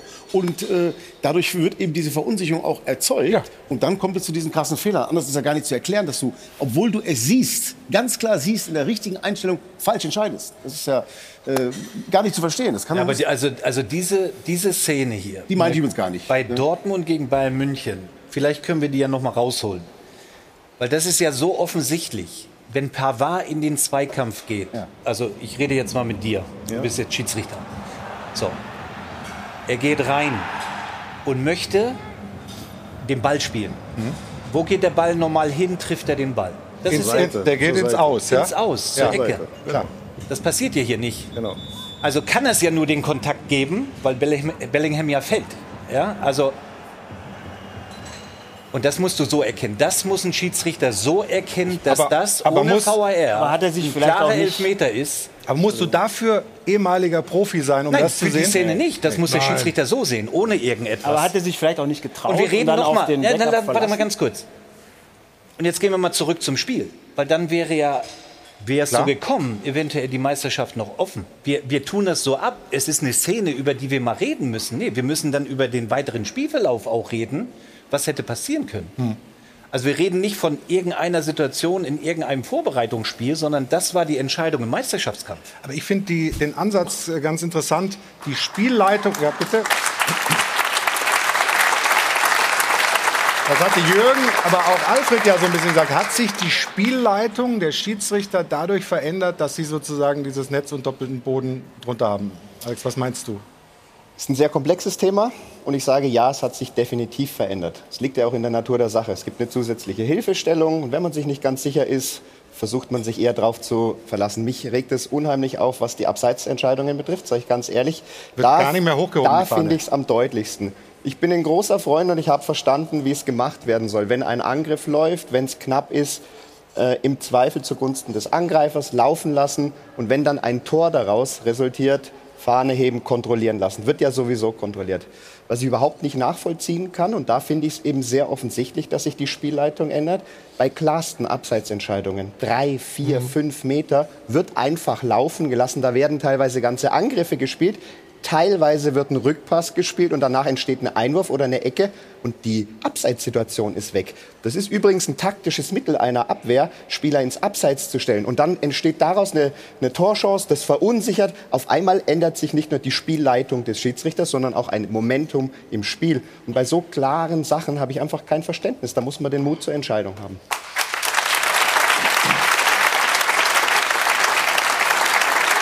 Fühlt sich bestätigt, Brügel, ne? Wir gehen ja mal ein bisschen in die Tiefe endlich und trotzdem doktern wir noch an den Symptomen rum. Da fehlt mal ein Eingriff, da ist einer zu viel. Wir gehen ja nicht an die Ursachen. Ja, dann sag mal, So, und, wo äh, sind die denn? Die Ursachen habe ich gesagt, und das wurde jetzt ja gerade auch festgestellt, dass die Schiedsrichterleistungen offensichtlich ja schwächer geworden sind, weil es mehr Fehler gibt, weil es sich verlagert auf den VAR. Erstmal geht es um die Entscheidungsqualität des Schiedsrichters. Der muss das Spiel sauber leiten. Und ich persönlich habe nie was verändert, ob ich ein VR hatte oder nicht. Ich war froh über den doppelten Boden und ich sehe es auch bei jemandem wie Dennis Eitekin. Der pfeift auch seine Spiele so, wie er sie früher gepfiffen hat. Und die Frage ist, wie bekommt man die Schiedsrichter, die es vielleicht jetzt nicht so machen, die sich versuchen abzusichern, da wieder hinzubekommen? Und das ist die Aufgabe der Führung. Wie beim Vereinen, Bayern wird seine Saison analysieren, Dortmund wird seine Saison analysieren. Und das müsste man im Schiedsrichterwesen halt auch mal offen und ehrlich und vielleicht auch konstruktiv und auch kritisch mal tun. Aber es soll immer so der Deckmantel des Schweigens darüber äh, fallen. Und das wird der Sache nicht gerecht und vor allem wird es dann auch wirklich nicht besser. Und Aber ist das, ist das fair jetzt zu sagen, die Schiedsrichterei versucht sich nicht zu verbessern? Ich kann mir nicht vorstellen, dass man nicht versucht, ähm, Dinge auch zu entwickeln. Ja, aber es steht und fällt halt auch wirklich mit der Qualität der Schiedsrichter. Und ich nehme jetzt mal ein Beispiel, ähm, um mal zu sagen, warum ich jetzt diese Woche gesagt habe, es ist personell und strukturell gegen die Wand gefahren worden. Ähm, es fahren ja immer zum Turnier der Europameisterschaft, der Weltmeisterschaft normalerweise ein Schiedsrichter. Jetzt durch die Aufstockung sind mal zwei gefahren. Mhm. Dort äh, ist normalerweise so international klar, Felix Brüch, auch Chapeau, was der international zehn Jahre geleistet hat, muss man mal den Hut vorziehen. Auf höchstem Niveau hat er die Spiele runtergepfiffen, wenn man vielleicht die WM 18 ein bisschen außen vor nimmt. Aber super gepfiffen. Ähm, dahinter hätte man einen Nachfolger aufbauen müssen. Außer Dennis Eitekin fällt mir da erstmal keiner ein. Ist aber nicht geschehen. Man hat andere Schiedsrichter vorgeschoben, weil man die vielleicht lieber haben wollte. Die UEFA allerdings hat dann im letzten Sommer dann gesagt zur Nominierung, wir nehmen als Nummer zwei nicht die deutsche internationale Nummer zwei, nicht die drei, nicht die vier, sondern wir nehmen Nummer fünf. Das gab es in der Form noch nie von der UEFA, dass der DFB einen Schiedsrichter sozusagen vorschlägt und es nicht genommen wird, sondern man nimmt die Nummer 5. Das ist jetzt in dem Fall Daniel Siebert, der jetzt hier auch Bayern Dortmund gepfiffen hat. Dadurch ist, Bayern, äh, dadurch ist Daniel Siebert sehr früh, sehr schnell in eine Position gekommen, dass er jetzt auf einmal als deutsche internationale Nummer 1, weil er jetzt Felix Brüch aufgehört hat, Atletico Madrid gegen Manchester City pfeifen muss, Bayern gegen Dortmund pfeifen muss. Und man sieht an, an ihm, der ist wirklich ein netter Kerl, aber ganz so weit ist er vielleicht noch nicht. Und er muss jetzt ganz schnell ganz viel lernen, um so eine Fehler abzustellen. Und diese Szene, ich war ja selber für ZDF dort, die hat man eben eigentlich schon so ein bisschen verdachtsmäßig im Ablauf sehen können. Der Ball ging geradeaus weiter, er ist erst gefallen, dann kam der Kontakt mit dem Ball. Ich saß ja auch da und musste genau wie der VAR in Köln mir vom ZDF zwei, drei Zeitlupen einspielen lassen. Und mit der zweiten Zeitlupe hinter Tor hoch hatte ich Nicht das zu oft ZDF sagen, bitte. Ne? Ja, Sport 1 ist auch ein guter Sender. Ja, genau, wollte ich gerade sagen. So, und das muss man halt fühlen und erkennen von Bewegungsabläufen. Dann sind wir beim Thema wieder, was macht ein Spitzenschiedsrichter raus? Und da muss eine Führung entsprechend wie bei Mannschaften auch die Besten aufstellen. Und das muss man jetzt nach sechs Jahren jetzt auch Fröhlich-Meier Dresden mal erwarten, dass dann irgendwann die entsprechenden Ergebnisse kommen. Und wenn hier über Rose nach einem Jahr diskutiert wird, dann muss man wohl auch nach fünf Jahren mal die Verantwortungsfrage stellen. Wenn nach fünf Jahren VRA das immer noch so bescheiden läuft, dann muss man die Verantwortungsfrage stellen, weil sonst wird es nicht besser. Und das ist meine größte Sorge. Es geht mir um den Fußball. Das schadet einfach der Fußball-Bundesliga und es nervt mittlerweile. Hallo, bitte.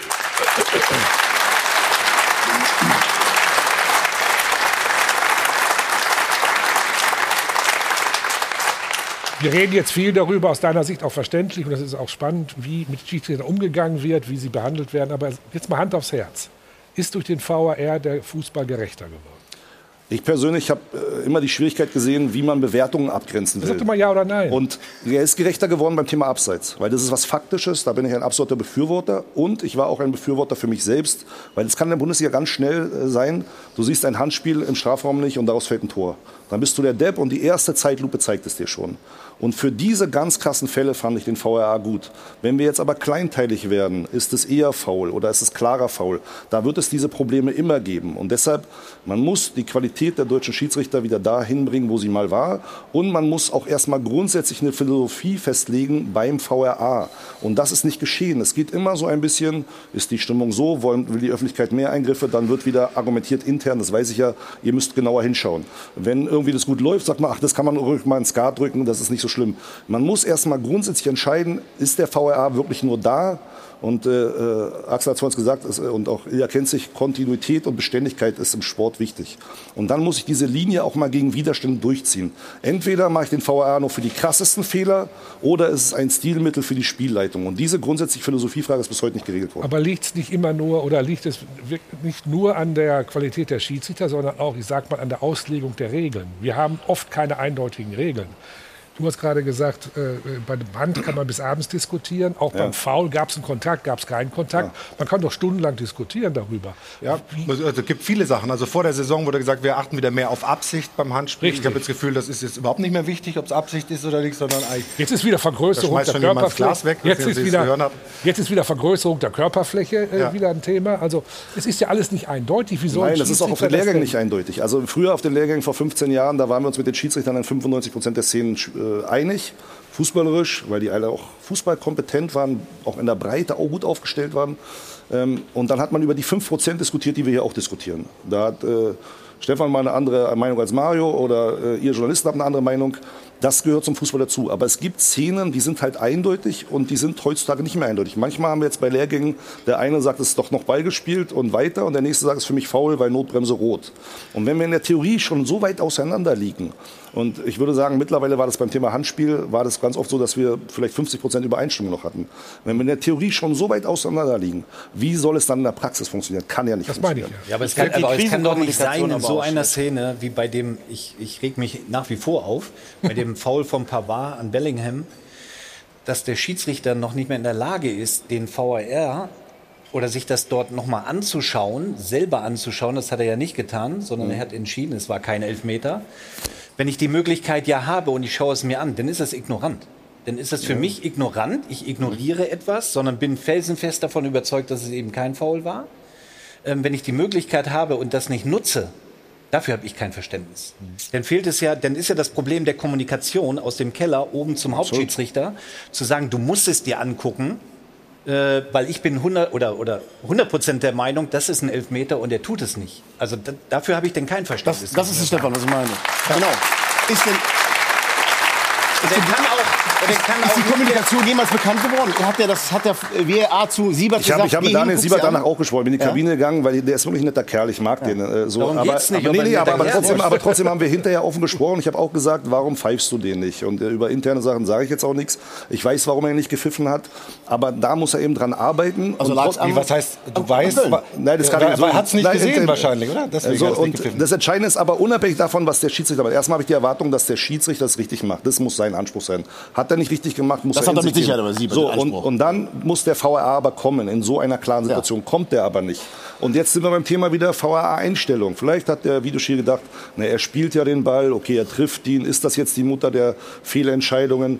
Ähm, und dann auch wieder, warum geht er in so einem Spiel? Das habe ich ihm auch gesagt. Warum gehst du in einem solchen Spiel nicht raus, wo du auch weißt, es geht um die deutsche Ja, was sagt Meisterschaft? er dann darauf? Ähm, Weil das interessiert mich schon. Ja, nee, über das äh, rede ich jetzt hier nicht, aber das sind so Sachen, an denen muss man halt arbeiten. An denen muss man arbeiten und das, ähm, das ist halt nicht akzeptabel. Äh, Dennis hat es gestern das Paradebeispiel genau andersrum gemacht. Hertha gegen Bielefeld, wichtiges komm, Abstiegsspiel. dann gucken wir- dann gucken wir die da Szene geht uns er mal raus und sagt, das ist so ein wichtiges Abstiegsspiel für beide Mannschaften. Ich hatte keine Wahrnehmung dazu, deshalb gucke ich es mir an. Also, die und Szene gucken wir uns jetzt mal an. von den äh, Mannschaften gefeiert. Dennis Eitekin sagt kein Elfmeter ja, bei der Szene. Wir sehen gleich, da gibt es einen Kontakt, Ja. da gibt es eine Berührung unten am Fuß. Äh, ob die dann möglicherweise ursächlich ist für das Stürzen, hier sieht man es in der Lupe, das ist dann das, was der Schiedsrichter beurteilen muss. Eitekin macht das, geht raus Ja. und entscheidet dann kein Strafstoß. Würdest du sagen, richtig, dass er das so gemacht hat? Ich finde es perfekt, dass er es so gemacht hat, aber er macht es als einziger so. So ehrlich muss man auch sein. Er hat die Szene nicht richtig wahrgenommen. Ähm, er hat gesagt, ähm, das ist so ein wichtiges Spiel, das schaue ich mir selber an. Das ist meine Verantwortung gegenüber den Vereinen und das finde ich den absolut richtigen Ansatz. Und hat dann gesagt, den gebe ich nicht. Warum gibt er ihn nicht? Darüber haben wir gesprochen, deshalb kann ich jetzt hier sagen mit Zustimmung. Jetzt sagst du doch, Ja, weil das mit Zustimmung Ach so, ist. okay. Er hat halt gesagt, der Ball geht halt schon zum Torhüter, der Spieler wäre nie rangekommen, ähm, der Kontakt ist minimal, gebe ich für so, so einen äh, Kontakt im, entscheidenden Spiel einen Strafstoß. Nein. Und da habe ich gesagt, nein. Dann muss man auch noch zu fachlich sagen, der Spieler macht danach noch einen Schritt, fällt Genau, erst und dann. springt dann. Also deshalb, da war ich völlig ganz bei ihm. Und deshalb ist Dennis eben ein super Schiedsrichter und zu Recht die National Nummer eins Nicht- nicht und nur wird den deswegen- Vereinen geschätzt. Genau. Und nicht nur deshalb, sondern auch wegen der Art. So, und jetzt hat man hat die Bilder gesehen. Man hat die Bilder gesehen, in welcher Ruhe er das gemacht hat. Indem er allen sofort angezeigt hat, was er jetzt macht. Keine Fragezeichen, keine protestierenden Spieler, die auf ihn einreden. Er geht ruhig hin und danach macht er ganz klar erst den Jungs drumherum klar, so habe ich es gesehen. Er fasst auch mal einen an auf die Schulter, ruhig bleiben und weiter geht's. Und das akzeptieren die Spieler. Selbst wenn es dann mal eine Entscheidung wäre, die nicht in die Richtung geht, das ist das Thema Spielleitung, Ausstrahlung, Persönlichkeit. Und jetzt komme ich noch mal zu einer Szene eine Woche vorher. Ähm, da gab es eine ähnliche Situation. Ja? Das war bei Freiburg-Gladbach. Und ähm, da gucken wir auch noch mal drauf. Das ist jetzt aus der Totalen nicht so richtig äh, gut zu sehen, aber nachher wird man es deutlicher erkennen in der nächsten Einstellung dann, was da passiert ist. Vorne liegt ein Freiburger am Boden und die Zeitlupe zeigt uns dann, dass es ziemlich ähnlich ist. Da gibt es auch eine Berührung am Fuß und dann gibt es einen Sturz und dann gibt es auch einen Video-Referee-Einsatz und am Ende gibt es eine andere Entscheidung. So, jetzt kommt gleich, jetzt geht er raus, guckt sich an, wir sehen dann gleich die Zeitlupe. Also, hier unten ist die Berührung und dann der Sturz. Auch wahrscheinlich nicht mehr Einfluss äh, als das gerade. Und da gibt es dann Elfmeter. Und das ist das, was, glaube ich, viele Fußballfans eben dann nicht verstehen. Sagen, dass in der einen Woche ist es so und in der anderen Woche ist es so. Wie siehst du das, Stefan? Ja, aber dann können wir die Szene noch mal rausholen. Ja, wir, wir, können, also wenn du sie zehnmal sehen willst, Das ist du ein hier Elfmeter. der Chef. Fast. Also das Also, in nach Bielefeld mir. war kein Elfmeter, weil so sehe ich das auch. Aber hier in der Szene ist natürlich nicht zu erkennen. Also für dich nicht. Nee, okay, deswegen sagst du es Genau. mir. ja? Und jetzt sehen wir gleich mal auf die Bewegung vom Leimer. Ja? In der Zeitlupe, weil er macht den Leiner. Sch- Leiner, genau, habe ich gesagt, Entschuldigung. Ja. Ähm, er macht nämlich den Schritt nach rechts draußen zum Fuß von dem Freiburger. Also er geht aktiv zum Fuß. Ja, das können wir uns jetzt schenken. Ja, ja. So. Weil er mit dem rechten Fuß rübergeht, findest du, dass, Ja. dass, dass Das ist für mich eine aktive Bewegung von ihm. Und der Ball kommt auch noch Freiburg zugeflogen. Genau, das nicht kommt ja auch noch dazu. Also in, in dem Spiel Bielefeld hat der Schiedsrichter Eitekin vollkommen recht. Ja, nicht nur, dass der Torwart den Ball Hm? Aber hier die Entscheidung, Elfmeter zu geben, auch richtig. Warte, und in Bielefeld war ja noch ein Punkt. Der Spieler fokussiert sich voll auf den, Fl auf den Ball, Mhm. ja, auf die Flugbahn des Balles. Also er kann hier gar nichts machen. Er kann sehr wohl was machen, weil er sieht das und er wollte das. Da bin ich mir ziemlich sicher. Ich bin genauso der Meinung, dass das für mich auch ein Elfmeter ist, weil das der klassische Gehfehler ist. Es sollte mal sozusagen verdeutlichen, wie manchmal Szenen sehr ähnlich sein können und dann in der Bewertung doch anders. Das ist jetzt eine Szene, ähm, wie Stefan auch sagt. Er geht meinorientiert hin, er tritt ihm auf den Fuß. Äh, äh, ähm, Hier nicht, ne? Bei Höfler ähm, sieht man dann, dass er sofort den, den Rasen berührt, sozusagen hängen bleibt. Man kann sich jetzt aber wieder fragen, ist das die Mutter aller Fehlentscheidungen so? Das ist eben das, was man irgendwann mal grundsätzlich festlegen muss. Das ist ein Elfmeter, Stefan, aber ist das die Mutter aller Fehlentscheidungen? Und das ist so etwas, wo man irgendwann mal hinkommen muss, das grundlegend festzuhalten. Aber man sieht auch, Genau. Situationen können ähnlich sein und in der Bewertung doch ganz anders ausfallen. So, und dir wurde immer ja, zugute gehalten, dass du selber gekickt hast, dass du ein Gefühl hast dafür, wie bewegen sich Spieler, was ist ursächlich für einen Sturz, wie, wie, was kann ich aus dem Weiterlaufen des Balles erkennen. Aber Stefan hat schon 2018, hast du schon gefordert, ich möchte endlich das Schiedsrichtertrikot anziehen, ich möchte in den Keller. Das ist, klang ein bisschen anders in deiner T-Online-Kolumne In den damals. Keller will ich schon mal gar nicht. Aber du hast 2018 schon gesagt, Ex-Spieler sollte man sich ins Boot holen, sie schulen, in Köln vor die Bildschirme setzen, Genau, weil man es eben dann doch besser beurteilen kann als ehemaliger Spieler. Genau, das hat ja schlauerweise Lothar Matthäus jetzt nochmal bestätigt, nach Ja. vier Jahren. Also, Das wollte ich schon nochmal herausstellen. Besser gut geklaut als schlecht erfunden. Dafür werfe ich auch gleich rein. Na, ich glaube, das ist ein guter Ansatz. Und, und äh, Fröhlich hat es ja auch aufgenommen und hat gesagt, wir müssen darüber nachdenken. Allerdings ist das eine zu sagen, wir müssen mal drüber nachdenken und es wirklich zu machen, Ja, ein ja. himmelweiter Ist das Unterschied. glaubhaft, sozusagen, wir würden und es beim wirklich Fröhlich tun. ist es manchmal wirklich so, dass ich auch das Gefühl habe, wir hatten ihn ja schon ein paar Mal in der Schalte, dass man immer etwas erzählt und dann wird aber vieles wieder totgeschwiegen. Das kann nicht sein. Also Sie müssen wirklich daran arbeiten, dass es besser wird. Das ist auf jeden Fall ein Vorschlag, den er sich zu Herzen nehmen muss. Und wenn Ex-Spieler wirklich bereit sind, in den Keller zu gehen, also ich nicht, ähm, dann sollte man ernsthaft darüber nachdenken, weil das sind Jungs. Gib dich auch nicht aber, her Wenn übrigens. du Aber- zwei oder 300 Bundesligaspiele hast, dann Ja. kennst du die Bewegungen der Spieler und du kannst es besser beurteilen. Das ist einfach so. Also ich halte das auch. Hört Jetzt nimm mal das scheiß Bild da hinten weg, ehrlich. Was denn? Hau mal ab, ehrlich. Sag mal. Ist weg übrigens. Das hört sich gut an. Äh, Für, äh, für meinen Geschmack würde es das Ganze aber noch mehr verkomplizieren. Wir haben also jetzt den Schiedsrichter auf dem Platz, der entscheidet.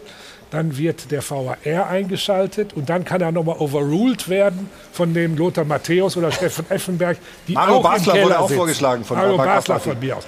Ich finde, wenn es so ist, dass die, Schiedsrichter, dass die Ex-Profis einen besseren Blick haben, dann soll man den Schiedsrichterberuf so attraktiv machen, dass einige nach der Karriere Schiedsrichter werden und sich dann in den Keller setzen und dann können sie das wirklich entscheiden. Aber drei Instanzen würde das Chaos, glaube ich, komplett. Ich glaube auch nicht, dass das sinnstiftend ist, weil ähm, ich glaube, viele Ex-Spieler haben ja auch noch Verantwortlichkeiten. Die sind vielleicht in diesem Jahr frei, wollen im nächsten Jahr noch irgendwo Sportdirektor werden. Da kommt dann vielleicht auch ein relativ so ein, so ein Geschmäckler rein. Und äh, ein Ex-Profi ist ja nicht automatisch ein besserer Schiedsrichter. Warum sollte der bessere Schiedsrichter im, im Keller sein? Ich glaube, was meine Idee ist, Man ist könnte die Ex-Profis ja auch in die Schiedsrichterausbildung in die. Schulung, Ja, zum ja. einen, auch Ja. Trainer vor allen Dingen. Und ich glaube, man müsste viel mehr sich fokussieren auf den Videoschiedsrichter als vielleicht eigenständiger Bereich des Schiedsrichters, so wie ähnlich wie es mit den Assistenten ja auch gemacht wurde vor, vor langen Jahren, dass die sich wirklich darauf fokussieren und nicht heute in der zweiten Liga auf dem Platz stehen und morgen im Keller sitzen und, und die erste Liga. äh, Aber- das fände ich schon, spez äh, dass man sich spezialisiert. Aber besser. entweder hast du Fußballverständnis oder nicht. Und dann wird schon im Sommer genau dieser Weg eingeschlagen, dass man jetzt die Videoschiedsrichter spezialisieren will. Aber Dennis Eitekin wird nicht nominiert, Felix Brüchen wird nicht nominiert, Patrick Ittrich wird nicht nominiert, Frank Willenburg wird nicht nominiert. Und man denkt sich so, Moment mal. Das ist ja ein Und anderes dann, dann ist Thema. jemand vor zwei Jahren aus der zweiten Liga aus Leistungsgründen angeblich abgestiegen, aber wird jetzt VAA. Und das sind so Dinge, wo man sagt, kann ja sein, dass der ein besonders guter Theoretiker ist und gut Bilder analysieren kann. Aber wie man die Besten umgehen kann in dem Bereich, das ist mir ein Rätsel. Ich würde es halt trennen, genau aus dem Grund. Ich nochmal auf die Ex-Profi-Geschichte. Warum, mir erschließt sich nicht, warum ein Ex-Profi aus der Bundesliga einen besseren Blickwinkel haben soll als zum Beispiel ein Regionalligaspieler und Nee, oder ein ja Drittligaspieler. sein. Deswegen sage ich, dass immer alle Ex-Profis da rein sollen. Ich finde immer, dann, dann wäre der Umkehrschluss ja auch ein guter, ein ehemaliger guter Bundesliga-Profi ist automatisch auch ein guter Trainer oder, oder ist es nicht der Fall. Da wird auch noch geschult, da wird auch noch ausgebildet. Das Gleiche muss eben auch für die Schiedsrichterei gelten.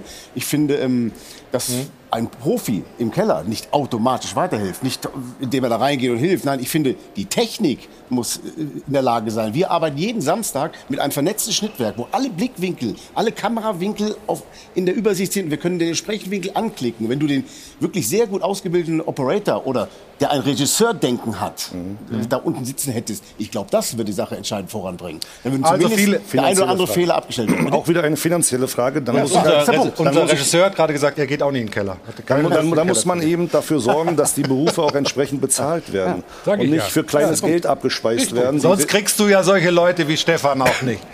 Ist doch. Das wäre zu teuer. Stefan ist zu teuer. Also wir müssen, genau. Ja, bravo. Bravo. Machen wir kurz eine Pause an dem Punkt äh, und äh, sprechen gleich weiter hier im Stahlwerk Doppelpass auch über die TSG Hoffenheim, über die Chancen, die sie noch haben, in äh, den europäischen Wettbewerb zu kommen und warum das diese Saison, nachdem es so gut aussah, jetzt zuletzt so eine deutliche Delle gab. Das und vieles mehr nach dieser kurzen Pause. Bis gleich. Willkommen zurück, liebe Zuschauerinnen und Zuschauer.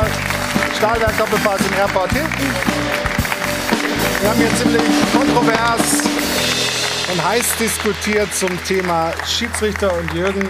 Du wolltest noch einen kurzen Satz Einen dazu kurzen Satz sagen, nicht, dass das so hängen bleibt, dass wenn alle Schiedsrichter blind. Darum ging es, glaube ich, nicht. Ich glaube, es ist deutlich geworden, dass die Zusammenarbeit und die Kommunikation zwischen VAR und den Schiedsrichtern deutlich verbessert werden muss. Ich glaube, dann kommt auch die wirkliche Qualität der Schiedsrichter wieder besser zu tragen.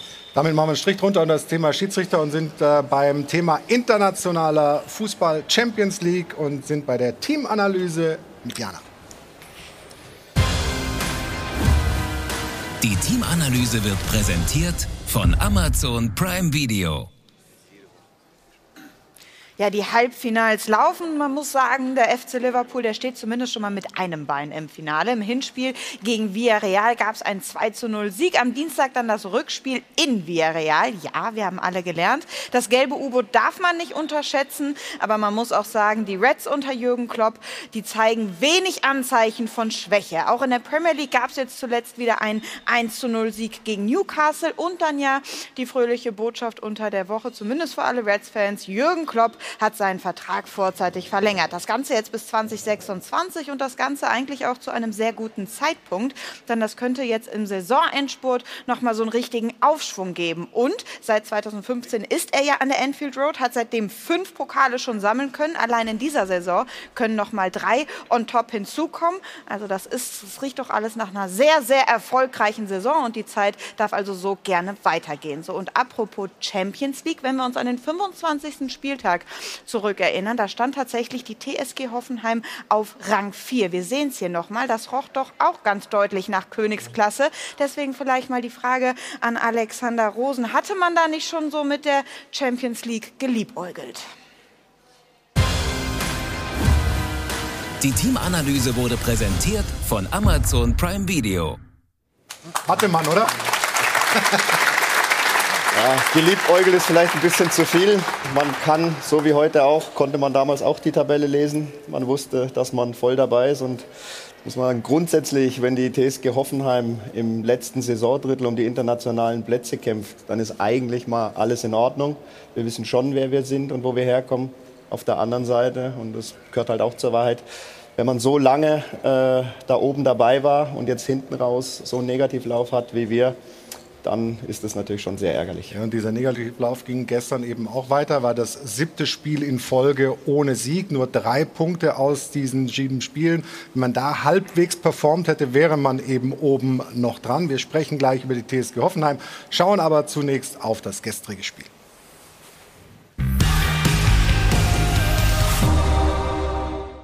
Das war's dann wohl mit Europa.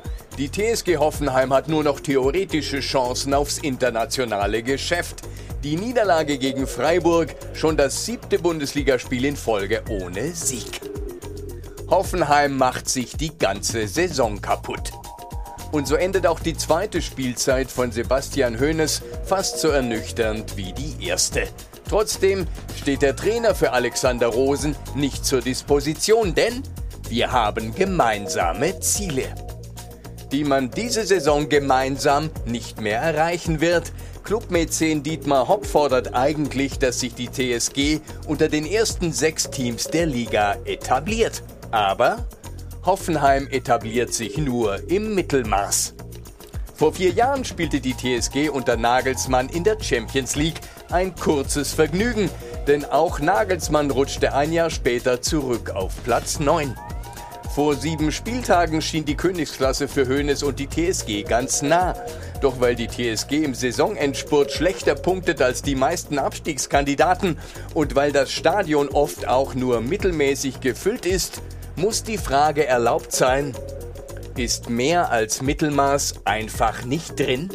Herr Rosen? Ist das das, was man erreichen kann? Da, wo man jetzt steht? Oder ja, zunächst mal Mittelmaß. Was ist Mittelmaß?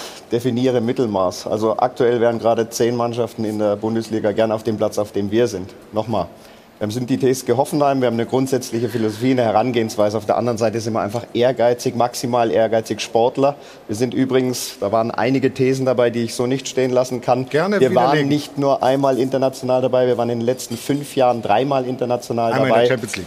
Einmal in der Champions. League, genau. Das heißt, wir sind in der Zehn-Jahres-Tabelle. Auch das muss man sich mal Sechster, vorstellen. Ne? Sechster, ja. Vor kurzem wurde es im Rahmen der zehnten Meisterschaft des FC Bayern äh, veröffentlicht.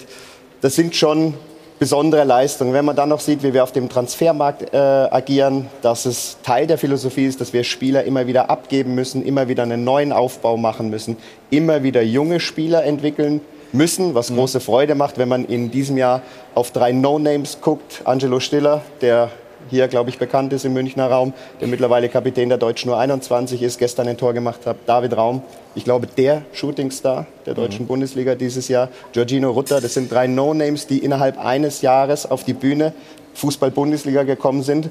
Äh, und trotzdem, das sind die Einzelthemen, das ist das Grundsätzliche. Und wie ich vorhin sagte, wenn wir am Ende einer Saison über Platz 8 als Krise reden können, Mittelmaß, dann haben wir viel geleistet. Jetzt kommt die andere Seite der Medaille. Natürlich sind wir unzufrieden. Mhm. Wir waren voll dabei, wir haben einen richtig guten Fußball gespielt, einen begeisterten Fußball, wir haben viele Tore gemacht, wir haben super gepunktet. Und in all der Zeit, wo wir, ich sage jetzt mal, 80, 85 Prozent unseres Kaders zur Verfügung hatten, haben wir durchgängig performt. Dann ist vor dem Hertha-Spiel was passiert, ein paar Corona-Infektionen, ein, zwei Schwerstverletzungen, eigene Unzulänglichkeiten, muss man ganz klar sagen, sehr Welche? kritische Analyse, ganz viele Gelbsperren, wo wir uns brutal geschadet haben auf eine naive Art und Weise. Zehn und Stück, so, ne? Erzählen? Zehn Stück mittlerweile, ja, zum, zum ersten Mal äh, in, dieser, in dieser Form, äh, seit ich bei der TSG arbeite. Also ganz viele Themen, wo wir eigentlich echt auch selbstkritisch sein müssen. Wir müssen uns die Frage stellen, warum uns wieder so viele Spieler wegbrechen in dem entscheidenden Moment. Das sind Fragen, die muss ich mir stellen als Verantwortlicher. Sind es die richtigen? Die sollte sich jeder Spieler stellen. Tue ich alles dafür, mich so in eine Verfassung zu bringen, dass ich hinten raus alles geben kann? Nochmal das Thema Gelbsperren geht damit äh, einher. Vier dieser Gelbsperren waren durch Meckern, Schupfereien oder Handbewegungen, nicht durch Fouls, taktische Fouls. Das ist ungenügend, das ist naiv. Wir müssen uns auch die Frage stellen, ob wir sonst alles richtig machen, dass wir so viel Verletzungen haben. Und dann muss man natürlich leider auch sagen, gibt es Themen wie Kopfverletzung, Geiger, Trainingsverletzung, Grillitsch, das ist Teil äh, ist höhere Gewalt, das kann man nicht beeinflussen. Aber wir müssen dann schon sehr kritisch sein, alle bei uns, äh, was, diesen, was diesen Verlauf der letzten Wochen betrifft. Alfred, du nickst oder? Ja, ich nicke, weil es eine aktuelle Beschreibung ist, aber bei Hoffenheim ist es hier eine, eine, äh, ich sag mal, eine Entwicklung über Jahre, dass der Verein den letzten Schritt wirklich unter die Spitzenmannschaften nicht schafft. Der Verein ist bekannt dafür, dass es dort sehr ruhig zugeht.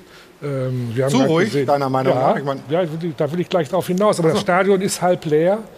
Äh, es verirren sich auch, ich sag mal, weniger Journalisten dorthin als zum Beispiel zu Bayern München oder Borussia Dortmund. Das heißt, es entsteht keine Reibung, es entsteht kein Druck.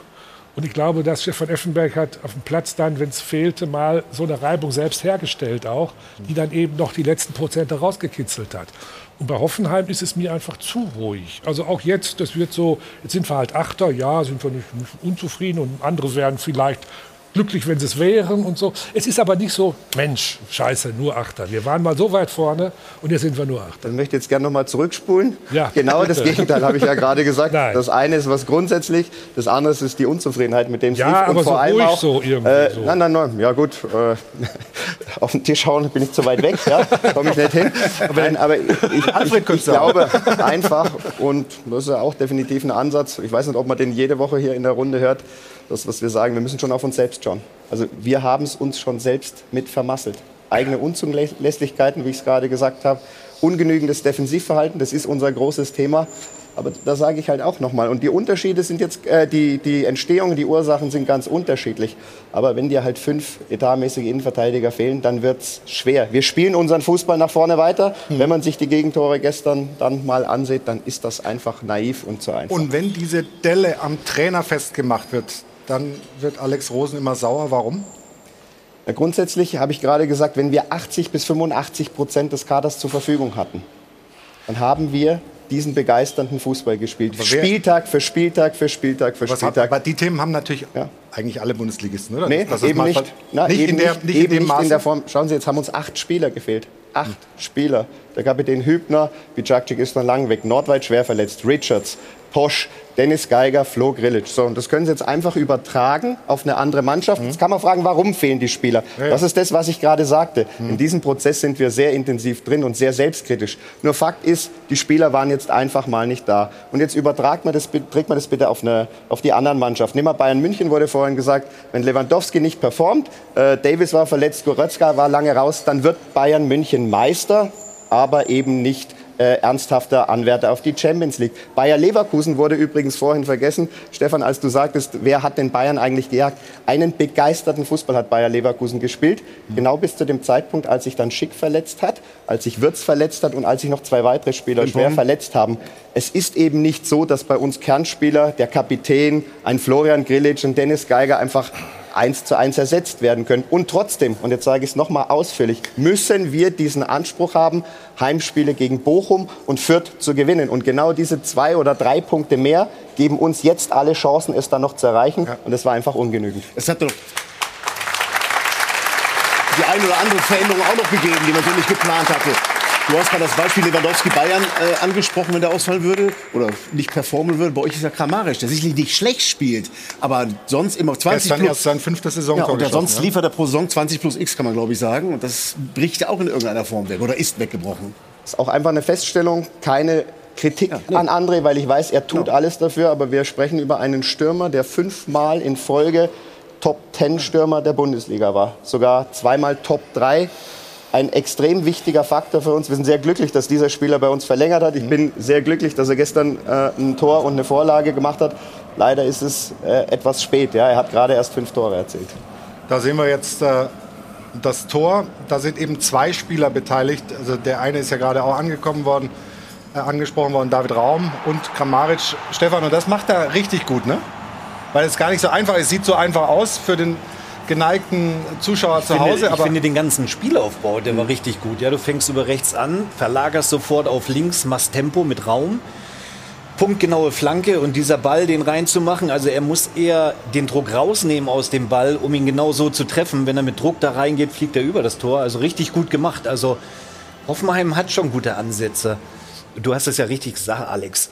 Wenn du, wenn du oben rein willst, und dann reden wir von Bayern, wir reden von Dortmund, Leverkusen, von RB. Leipzig muss alles optimal laufen, wenn es geht, über 30 oder 32 Spieltage. Und das habt ihr nicht geschafft. Deswegen sind sie in der Situation. Ich finde ihn aber sehr selbstkritisch. Also er weiß, wo die Fehlerquellen liegen. Und wenn sie daran arbeiten, würde ich mal sagen, im nächsten Jahr aus dem Mittelmaß, was wir nicht kennen, was das ist, aber dann vielleicht nochmals versuchen äh, um das internationale Geschäft. Aber sie, ihr habt ja auch Phasen gehabt, wo ihr wirklich richtig guten Fußball gespielt habt. Und jetzt hinten raus eingebrochen, aus verschiedenen Gründen, ist schade, weil die Chance war wirklich da. Die Frage ist ja, wo, wo der.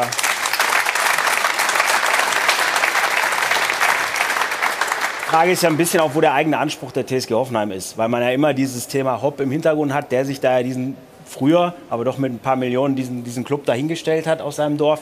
Und dann dachte man, es geht immer so weiter. Und jetzt kann man ja sagen, mit Platz 8, 9 ist man damit zufrieden, dass man, dass eben die letzte Reibung fehlt, weil da eben nicht so, so viel Druck ist in, in einer relativ ruhigen Atmosphäre.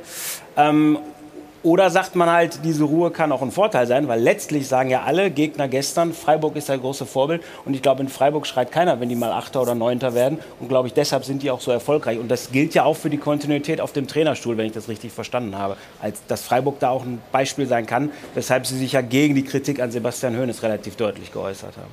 Na, da war jetzt wieder sehr viel drin, äh, was Sie auch sagten. Im Endeffekt wurde bei Ilja Kenzig oder jetzt beim SC Freiburg dann Ruhe, Kontinuität, äh, dieses Einordnen, wer man ist, als Basis genommen für das, wo man hin will. Ich sage das jetzt nochmal, wir wurden in den letzten fünf Jahren als TSG Hoffenheim mit einem mittelmäßigen Lizenzspieler-Etat, weil es ist kein Top 6, kein Top 7 Etat, sind wir äh, dreimal unter die Top 6 gekommen. Wir waren zweimal auf einer Champions League Platzierung. Äh, einmal auch im Jahr nach Nagelsmann international dabei. Wir verkaufen Spieler wie kaum ein anderer Club. Das ist leider ein Muss. Sie sprachen vorher über Borussia Dortmund. Äh, da kann man vielleicht einen anderen Anspruch haben, weil Dortmund Meister werden muss. Bei uns ist es so, dass das Teil der Clubfinanzierung ist, weil Dietmar Hopp richtigerweise am Anfang vor allem Infrastruktur, Stadion und in die erste Mannschaft investiert hat und danach eine klare Vorgabe gegeben hat. Junge Spieler finden, eigene Akademie aufbauen, äh, international denken. Spieler dann weiter transferieren und nur so übrigens kriege ich auch eine Kategorie David Raum nach Hoffenheim, Aber weil er genau weiß, dass er hier diesen Weg gehen kann und es ist wirklich sehr bleibt- anspruchsvoll. wie lang bleibt er denn äh, da? da kommen wir gleich dazu. Ja, ja, Aber ja. nochmal, das ist ja sehr anspruchsvoll und das wurde vorher bei Borussia Dortmund thematisiert. Will ich Spieler holen, um sie kurzzeitig da zu halten und den Club dann vielleicht zu finanzieren? Oder will ich eine nachhaltige Mannschaft aufbauen, die Bayern München ernsthaft gefährdet? Borussia Dortmund, glaube ich, fängt gerade an, sich diese Frage ein bisschen anders zu beantworten. Jetzt wird es noch mal einen großen Transfer mit Haaland geben. Ich glaube, danach stellt man sich auf Angriff ein. Wir können diese Frage ja nur so beantworten, dass wir schon wissen, wo unser Platz in der Nahrungskette ist. Also machen wir uns mal nichts vor. Wir sind echt ein attraktiver Standort. Ruhe, innovativ, gute Ausbildung, viele junge Leute. Es betrifft nicht nur Spieler. Die Historie der Spieler, die bei uns gespielt haben, die mittlerweile Nationalspieler, Champions League-Sieger, äh, Weltmeister sind, die ist sehr lang in den vergangenen 14 Jahren. Äh, aber bei uns ist das notwendig, um wieder den nächsten Spieler hierher zu kriegen, um ihn den Weg aufzuzeigen, den ein Joey Linton, Roberto Firmino, Kevin Volland, Kerem Demirbay, die Wege sind hier gegangen worden, das ist sichtbar und deswegen kriegen wir dann auch jemanden wie den Darwin Raum, der den Weg hier bei uns dann gehen möchte. Trotzdem, das interessiert mich ja nochmal. Der hat ja, das ist ja eine Entwicklung, die war ja nicht unbedingt abzusehen. Ja, aus Fürth gekommen, U21 Nationalspieler, klar, schlägt dann aber voll ein wird Nationalspieler, spielt auch in der Nationalmannschaft gut und wenn man seine ganzen Werte mal durchgeht, das weißt du viel besser, dann ist er überall mega gut. Also ist er auf dem Zettel bei vielen großen Vereinen. Ist ja eindeutig, wenn ein Spieler so performt. Ja? Wie, wie äh, läuft das? Wie könnt ihr ihn halten? Also ihr habt einen Vertrag, einen längerfristigen Vertrag, keine Frage. Aber auf der anderen Seite hat man immer das, wir müssen aber auch Transfererlöse generieren. Wir müssen schauen, dass wir Werte generieren. So ist Wie sieht es bei ihm aus? Wir müssen, gibt es überhaupt keine Widerrede. Wir müssen irgendwann Transferwerte generieren. Wir hatten vor zwei Jahren Rekordsommer mit über 120 Millionen äh, Ertrag an äh, transferierten Spielern. Das war übrigens ein Betrag, der uns durch diese Corona-Zeit selbst durchgebracht hat. Wir brauchten keine Staatsanleihen, irgendwelche Finanzierungen, ja. sondern wir sind selbst durchgegangen durch das, was wir geleistet haben. Und dann ist es eben so, und es ist vielleicht jetzt diese gelebte Praxis bei uns. Es ist völlig natürlich für uns, da entsteht keine Hektik, dass um einen Spieler dieser Kategorie oder Jorginho Rütter, äh, der ein, ein, ein, äh, absoluter, äh, ein absolutes Supertalent ist, der auf einem super Weg ist, dass da so eine gewisse Thermik und Dynamik entsteht. Das ist gut. Ich sage immer, es wäre nicht so gut, wenn nicht über unsere Aber die Spieler Thermik gesprochen. kann man diesen Sommer noch aushalten. Ganz ehrlich, einfach mal fiktiv, weil es nicht so ist. Was macht man denn, wenn einer der Top Ten Clubs der Welt kommt und diesem Spieler, sagen wir mal, ein fünffaches Gehalt gibt und alles, was er sich jemals erträumt hat in seiner Karriere und uns noch eine stattliche Ablöse. Natürlich setzen wir uns dann damit auseinander, weil es einfach Teil des Weges ist, weil das in Ruhe besprochen ja. wird und weil es ein Miteinander ist. Hm. Klar ist, dass wir die Hürde, dass uns Spieler verlassen, die ist in den letzten Jahren höher geworden. Ganz am Anfang hieß es, man kann bei der TSG nicht international spielen. Ich sehe den äh, Sprung zur TSG nur als Ausbildungsverein, um dann den nächsten Schritt zu gehen. Mittlerweile ist es so, man kann bei uns international spielen, man kann Nationalspieler werden. Die Spieler bleiben auch länger, die verdienen auch so, dass sie am Abend eine warme Mahlzeit leisten können. Das ist das Problem auch nicht. Aber es ist halt trotzdem entfernt von der absoluten Spitzenkategorie. Und dann kommt manchmal einfach der Moment, dass ein Spieler diese Option hat und dann wird drüber gesprochen. Aber in David Raum, Stefan, würdest du wir haben ja jetzt viel im, im, Hypothetischen gesprochen, wenn Angebote kommen würden und so weiter. Ist alles äh, noch nicht so äh, der Fall. Aber trotzdem würdest du ihm raten, auf jeden Fall noch ein Jahr bei der TSG zu bleiben, um das zu konsolidieren, was er da jetzt in dem Jahr doch sehr beeindruckend aufgebaut Wäre hat? Wäre mit Sicherheit nicht verkehrt für seine eigene Entwicklung. Aber ich verstehe ihn natürlich auch. Wenn irgendwann die Großen kommen und sagen, wir legen diese Summe hin für David Raum an Ablösesumme, dann wird Hoffenheim keine Chance haben. Das hatten sie in der Vergangenheit. Du hast ein paar Spiele aufgezählt, ob es ein Firmino war, ein Volland, äh, Gustavo oder wie auch immer.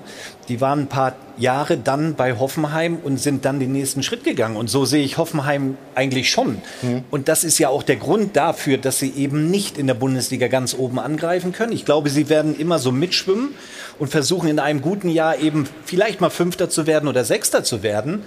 Ähm, ich glaube, das ist die Philosophie von, von Hoffenheim. Aber einen Raum kannst du, wenn er die Leistung weiterbringt, nicht halten. Aber ich würde mir wünschen, dass er im nächsten Jahr logischerweise bei euch die linke Seite noch bearbeitet, weil das macht er ganz äh, hervorragend. Für seine eigene Entwicklung wäre es besser, noch ein Jahr in Hoffenheim zu bleiben. Ich finde aber auch die Philosophie von Hoffenheim interessant. Wir reden über möglicherweise die anstehende große Transfers und welche, die schon gelaufen sind. Und ganz still, leise und heimlich kommt so ein Grisha Prömel zurück von Union Berlin. Ablösefrei. Ja. Kaum einer redet drüber, aber unglaublich wichtiger Baustein.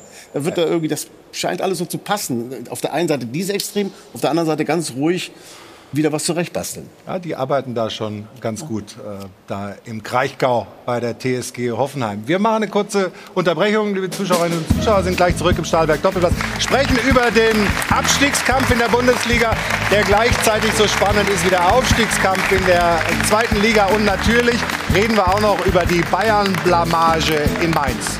Das und vieles mehr gleich.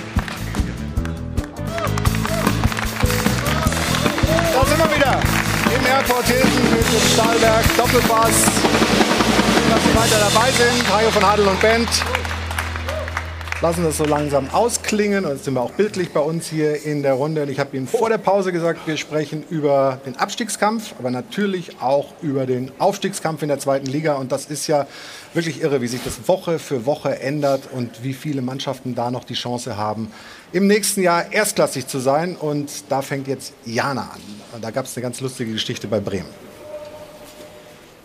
Ja, Werder, am letzten Wochenende hatten sie noch gut jubeln mit diesem ähm, ja, phänomenalen Sieg auf Schalke. An diesem Wochenende Tristesse war angesagt nach dieser Niederlage gegen Kiel. So ist es eben in der zweiten Liga. Flo hat es gerade gesagt.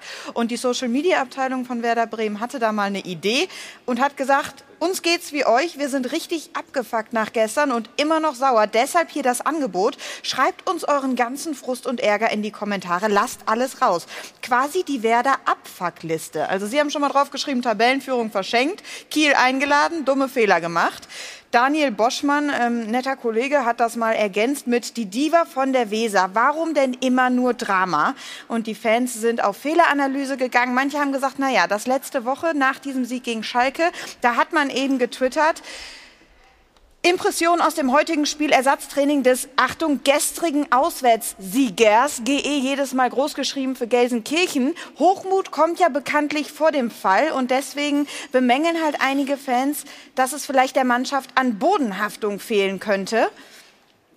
Weniger Arroganz täte uns ganz gut. Das Spiel war vor dem Abpfiff doch schon gewonnen. Da schließe ich mich auch mit ein. Sowas kommt dann eben dabei heraus. Ja, da ist es wieder. Ne? Zwischen den Ohren, da findet so vieles statt, auch auf dem Fußballplatz.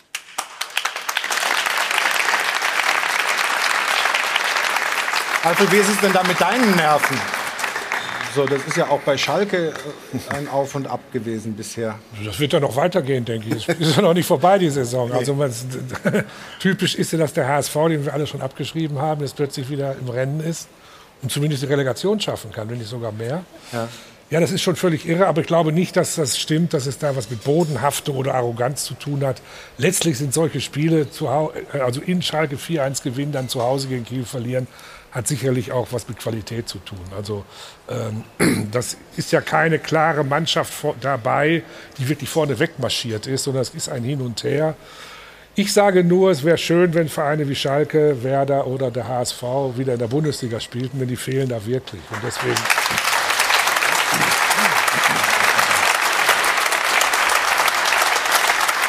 Deswegen ist es, mein, ist es bei mir, also ich bin schon optimistisch, dass das alles klappt. Wer kommt denn hoch? das ist ja einfach nur ein, ein wildes Raten. Das hat sich, glaube ich, äh, am letzten Spieltag zwischen der 80. und der 90. Minute dreimal verschoben. Deswegen hochgradig spannend. Ich sehe es genauso, wenn zumindest einer oder zwei dieser absoluten Traditionsclubs mit tollen Stadien wieder zurückkommen, dann wäre es eine absolute Bereicherung für die Bundesliga. Es ist ja so, Tabellenführer sein in der zweiten Liga war in der Saison immer so ein schlechtes Omen. Irgendwie, wie gesagt, Bremen, äh, jetzt haben sie dann gegen Kiel verloren, äh, sind wieder hinten dran. Ähm, wir beschäftigen uns mal mit den Bremern, deren Aussichten jetzt auf einmal wieder deutlich schlechter sind.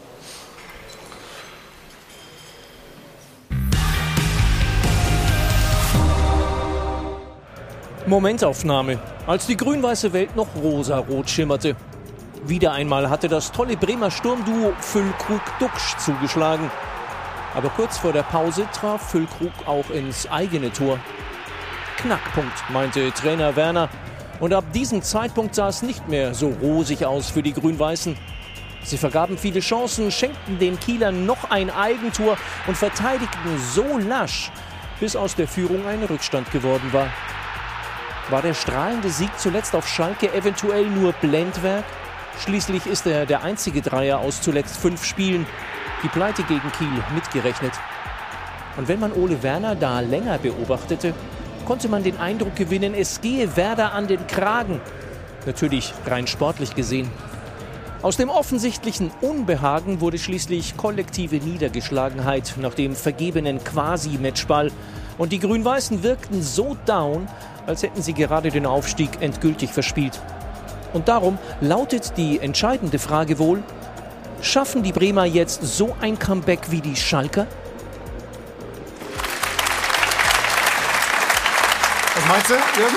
Ja, an die Frage muss man noch was dranhängen. Oder die Hamburger. Ja. Die kommen ja auch wieder. Die können den Aufstieg auch noch eintüten. Darf man nicht vergessen. Hätte man auch nicht mitgerechnet. Also ich glaube, Bremen hat da einen Knacks abbekommen. Dieser Sieg auf Schalke könnte fast konterkarieren sein. Dass eben, wenn man gerade die Körpersprache sieht, die waren ja völlig nicht K.O., auch psychisch sahen die aus, wenn die leer. Ende. Da noch mal eine Schalter umlegen zu können. Also ich sehe Schalke und HSV vor Werder.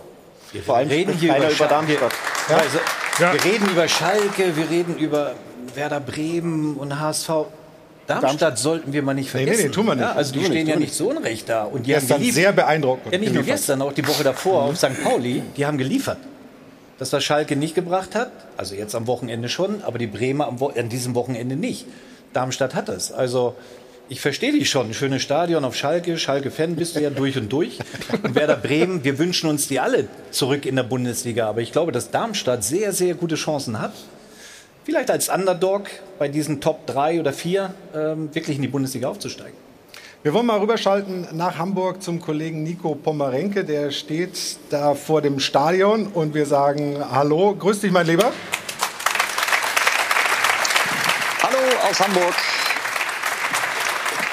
Ja, wie ist denn da so die Stimmung im hohen Norden momentan? Beim HSV leckt man wieder Blut, sieht man wieder eine Chance und St. Pauli hat das ganze Ding jetzt äh, mehr oder weniger abgehakt oder wie ist die Stimmung in der Stadt?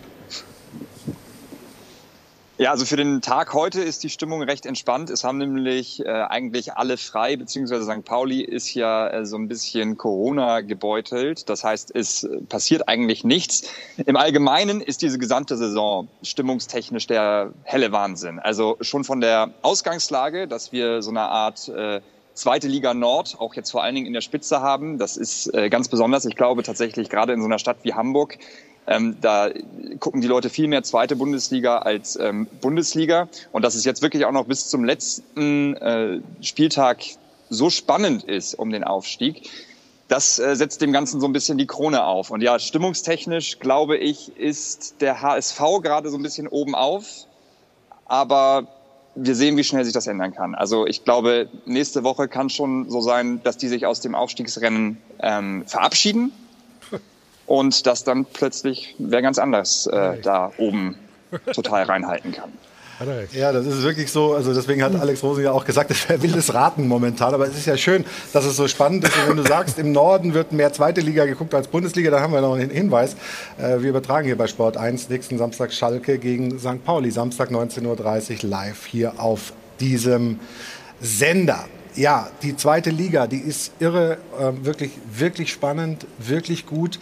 Qualitativ muss man dann natürlich sagen, okay, wer da auch immer hochkommt, wenn wir sehen, äh, ob die dann mithalten können in der, in der Bundesliga. Aber das ist wirklich beeindruckend, was da äh, gerade passiert.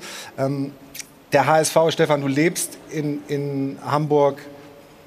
Traust du es ihnen zu, dass sie jetzt ähm, nach diesem ganzen doch ein bisschen Auf und Ab jetzt doch nochmal ähm, das schaffen? Ganz reinzukommen? Also Relegation ist ja wahrscheinlicher, als dass sie noch. Sie müssen ja all in gehen. Also sie haben natürlich alle Druck da oben, aber ich glaube schon, ein großer Druck liegt bei Schalke und bei Werder Bremen, finde ich schon, aufgrund der Ausgangssituation auch der Tabelle. Ich sehe schon Hamburg mit weniger Druck, auch Darmstadt, finde ich auch diese Öffentlichkeit, die nicht darauf äh, abzielt, sondern die zielen schon auf Bremen und auf ähm, Schalke. Ich wünsche es mir natürlich, dass der HSV in die Relegation geht. Ich glaube, ich glaub, der zweite Platz. Du hast ähm, einen Klakör mitgebracht, ne? das ist ein Freund von mir. ähm, nein, das wünsche ich dem, dem HSV natürlich sehr. Aber was ich ganz interessant Was soll ich jetzt sagen? Also das ist so sch schwierig einzuordnen und einzuschätzen, wer da aufsteigt, direkt aufsteigt. Man hat es doch gesehen, es ändert sich ja auch im Minutentakt. Und ich, fand's glaube, wer jetzt die besseren Nerven hat und, und ja, was rede ich hier eigentlich? Bisher war es okay eigentlich. Ähm, ich sag mal so, das hätten viele verdient.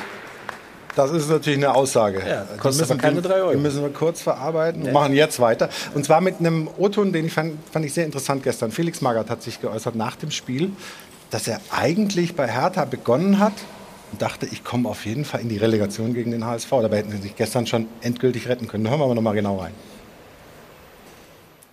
Schauen Sie, äh, ich habe diesen Job hier bei Hertha übernommen und als ich den übernommen hatte, war ich mir sicher, äh, wir spielen in der Relegation gegen den HSV. Und darauf ja, ich, also arbeite ich nie hin, sondern ne, äh, da, ja, äh, würde mich nicht überraschen, wenn es zu dieser Konstellation käme. Hat er gestern gesagt. Finde ich interessant. Die retten sich doch jetzt, also dann gegen Mainz möglicherweise und sind vier Punkte vor Stuttgart. Aber ähm, die Hertha möglicherweise nicht in der Relegation, aber der HSV vielleicht schon. Ähm, ich gebe nochmal Nico den Ball rüber. Ähm, bei der Hertha, äh, bei der Hertha, bei, beim HSV intern das Gefühl jetzt schon nochmal, ja, wir haben das drin, wir, wir, wir sind so positiv gestimmt, dass wir das jetzt nochmal drehen, dass wir den Bock umschmeißen. Ich werfe gleich drei Euro dafür rein. Ja, also äh, ich glaube, man muss immer zwei Sachen beurteilen. Einmal das, das Bild, was äh, der HSV intern so ein bisschen hat und auch das, was nach außen zu den Medien äh, gewandt sich da abspielt. Und ich glaube tatsächlich, dass man hier seit ein paar Jahren, seit einem Nackenschlag nach dem anderen, so eine kleine Wagenburg-Mentalität hat tatsächlich beim HSV intern. Also man guckt, man versucht wirklich nicht mehr so viel auf diese wilde Medienlandschaft in Hamburg zu gucken. Und ich glaube, die haben sich noch lange nicht abgeschrieben. Auch jetzt vor ein paar Wochen, als es eigentlich schon relativ unrealistisch war, dieses Szenario, dass man doch noch in irgendeiner Form da oben reinkommt. Was wirklich so ein bisschen schwierig ist, sich vorzustellen, ist, dass der HSV äh, schafft, äh, diese Konstanz jetzt tatsächlich auch bis zum 34. Spieltag zu halten. Das können sich auch die Fans recht schwierig vorstellen. Ähm, ich habe mal nachgeschaut, die längste Siegesserie des HSV in dieser Saison, das sind drei Spiele. Das sind jetzt die vergangenen drei und auch noch die Spiele 20, 21 äh, und 22 in dieser Saison. Und eigentlich sind jetzt sechs Punkte Pflicht, also eine Siegesserie von fünf Spielen, die sie am Ende da rausholen müssten. Ich habe es aber eben schon einmal gesagt, wenn das vorstellbar ist, so ein Finish dann in dieser zweiten Liga, die hier übrigens so ein bisschen ähm, in der Stadt den Beinamen Super League äh, liebevoll bekommen hat. Also die Fans sagen häufiger mal, wir gucken nicht zweite Liga, sondern wir gucken unsere Super League. Äh, aus Nordsicht stimmt das auf jeden Fall. Und ich gehe da auch ähm, mit der Runde ich lehne mich hier auf gar keinen Fall aus dem Fenster und gebe eine Prognose ab, weil alles passieren kann. Okay, wir freuen uns auf jeden Fall auf diesen Schlussspurt in der zweiten Liga. Das wird mega spannend, genauso wie eben der Abstiegskampf in der Bundesliga. Dankeschön, Nico Pomerenke. Grüße nach Hamburg.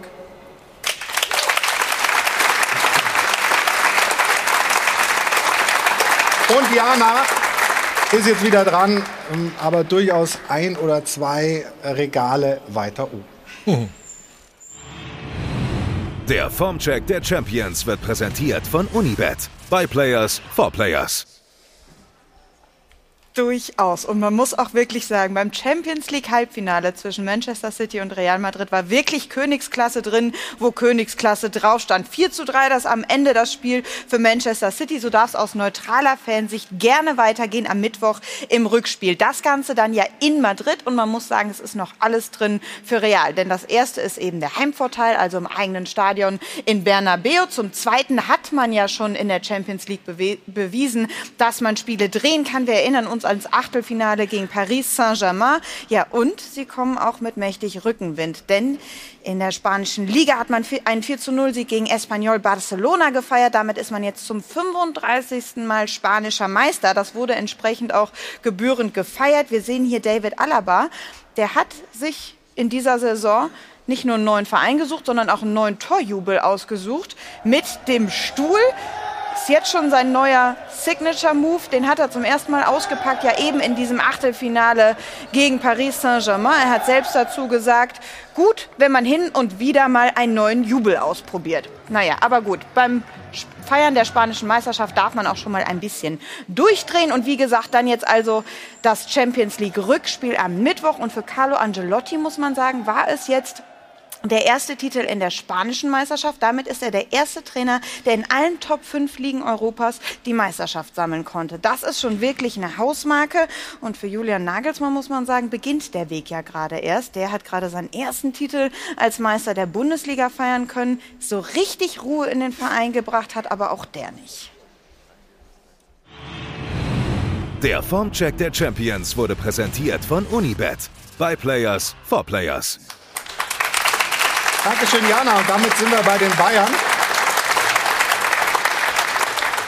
die gestern in Mainz ziemlich blamabel unterwegs waren. Und danach, Alfred, ich glaube, die Bildzeitung hat das äh, als erste geschrieben, ist ein Großteil der Mannschaft erstmal in den Partyurlaub, in den Kurzurlaub nach Ibiza geflogen. Ist das das richtige Signal? Ich glaube schon, dass man eine deutsche Meisterschaft äh, vernünftig feiern kann. Und die Bayern haben das getan. Da hat kein Mensch was dagegen. Die Frage ist eben, wie äh, man dann im nächsten Spiel auftritt. Äh, und das hat mit Professionalität was zu tun. Und was da am Samstag sich in Mainz abgespielt hat, ist einfach nur aus Bayern-Sicht eine Unverschämtheit, finde ich zumindest. Denn man muss ja eins sehen, bei Bayern München wird seit Wochen nur noch über Verträge verhandelt. Also ein Spieler wie Serge Gnabry, dem sind jetzt 18 Millionen so ungefähr einfach zu wenig. Andere Spieler wollen Lohnerhöhungen. Es ist ja alles gut und alles kann man machen. Aber dann darf ich nicht im nächsten Spiel acht Kilometer weniger laufen als Mainz 05.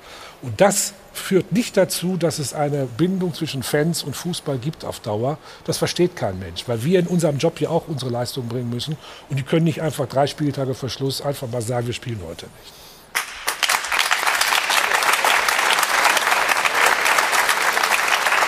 Bitte. Ich, wobei, ich, wobei ich glaube, die Niederlage als solche ist nicht das Problem, weil für Mainz ging es auch um nichts mehr. Ich meine, Felix Magath hat natürlich dann also ganz schlau gemacht und gesagt, aber nicht nächste Woche gegen Stuttgart wieder so spielen. Das ist das eine, das glaube ich auch nicht. Das andere ist aber, was äh, Julian Nagelsmann danach gesagt hat. Und wenn er das so gemeint hat, wie er es gesagt hat, dass man wirklich jetzt mal überlegen muss, nach einer gewissen Zeit von Erfolg, dass jedes Unternehmen sich dann neu aufstellen würde, weil nur mit einem Umbruch wird es dann wieder erfolgreich weitergehen, ähm, könnte das ja tatsächlich bedeuten, dass er denkt, dass da einiges mehr im Argen liegt. Er hat ja, ja sehr deutlich die Mannschaft kritisiert. Und wenn man auch hört, äh, es gibt auch einige Spieler, gerade die Altgedienten, die offensichtlich unzufrieden sind mit Nagelsmann. Das sagen wirklich mehrere Quellen, mit denen man spricht aus der Mannschaft heraus. Also da scheint einiges ähm, unterm Deckel zu sein, sage ich mal, was gar nicht mit der Niederlage als solches zu tun hat. Stefan, wir haben gerade das Restprogramm der ähm, Abstiegskandidaten gesehen. Bayern spielt kommenden Wochenende gegen Stuttgart. Für Stuttgart geht es um alles. Die haben am letzten Spieltag dann Köln nochmal. Kann sich der FC Bayern jetzt nach Mainz nach einem Partytrip nach Ibiza dann da nochmal so einen Auftritt erlauben? Und wird er sich so einen Auftritt nochmal erlauben wie in Mainz? Nein. Die werden ein anderes Gesicht zeigen, ist ja klar. Vor allen Dingen, wenn du so ein Spiel spielst wie in Mainz, was natürlich unter aller Sau war, keine Frage, das wissen die Jungs aber selber. Jetzt brauchst du mit den Spielern nicht mehr reden, die wissen schon, worauf es ankommt am Wochenende und die werden das Spiel gegen, gegen Stuttgart äh, gewinnen. Da würde ich mir jetzt keine Gedanken machen. Gedanken würde ich mir vielleicht um die andere Konstellation machen, nämlich dass Bochum zu Hause gegen Bielefeld spielt. Bochum jetzt auch durchfeiert und möglicherweise auch nicht mehr. Also sieht schlecht sind aus nächste Woche schlauer. Genau. Aber wenn wir noch mal bei Bayern bleiben, bei Nagelsmann, du sagst, es gibt offensichtlich Kritik aus der Mannschaft. Alex kennt ihn hervorragend, hat ihn hochgeholt damals äh, zum Cheftrainer gemacht in Hoffenheim. Wie kommt das bei dir an? ich tue mich da ein bisschen schwer, weil was bedeutet das Kritik aus der Mannschaft? Ich habe gehört, dass, ja, mhm. ist, ist schwer zu sagen. Es ist eine äh, gerade anspruchsvolle Situation, nicht nur für den Julian, sondern für den gesamten Club. Wo geht der Weg hin? Ich bin völlig der Meinung, dass viel zu viel über Verträge gesprochen wird. Zum gewissen Teil ist es völlig normal. Eineinhalb Jahre bevor Lewandowski äh, ausläuft, sorgt schon jemand dafür, dass regelmäßig über ihn gesprochen wird, dass Angebote lanciert werden, dass der eigene Preis getrieben wird. Das ist völlig normal. Da wird zu viel darüber gesprochen und äh, das ist das Untypische, was es noch nie gab bei Bayern München. Am Schluss, in neun von zehn Fällen, sage ich, groß mal ausgenommen, früher ging es dann doch immer gut aus. Jetzt haben wir gerade den Alaba jubeln sehen. Meiner Meinung nach ein brutaler Spieler, also nicht nur auf dem Platz, sondern auch als Persönlichkeit ein echter Bayern-München-Spieler. Niki Süle geht mal eben zu Borussia Dortmund. Das sind schon ein paar Themen, wo man sagt, das ist äh, durchaus anspruchsvoll, kurzfristig. Zu Julian kann ich einfach sagen, ich weiß, ich kenne ihn tatsächlich seit über zehn Jahren der will in jedem Spiel gewinnen, wirklich. Mhm. Und wenn es Uno ist, mal zwischendurch, der will immer gewinnen, der strahlt das aus. Normalerweise ist Bayern München auch die Mannschaft in Deutschland, die auch dafür steht. Jetzt haben sie hier mal ordentlich verwachst. Ich glaube, es ist, wie, wie Stefan sagt, die werden schon scharf sein im nächsten Spiel und den VfB besiegen.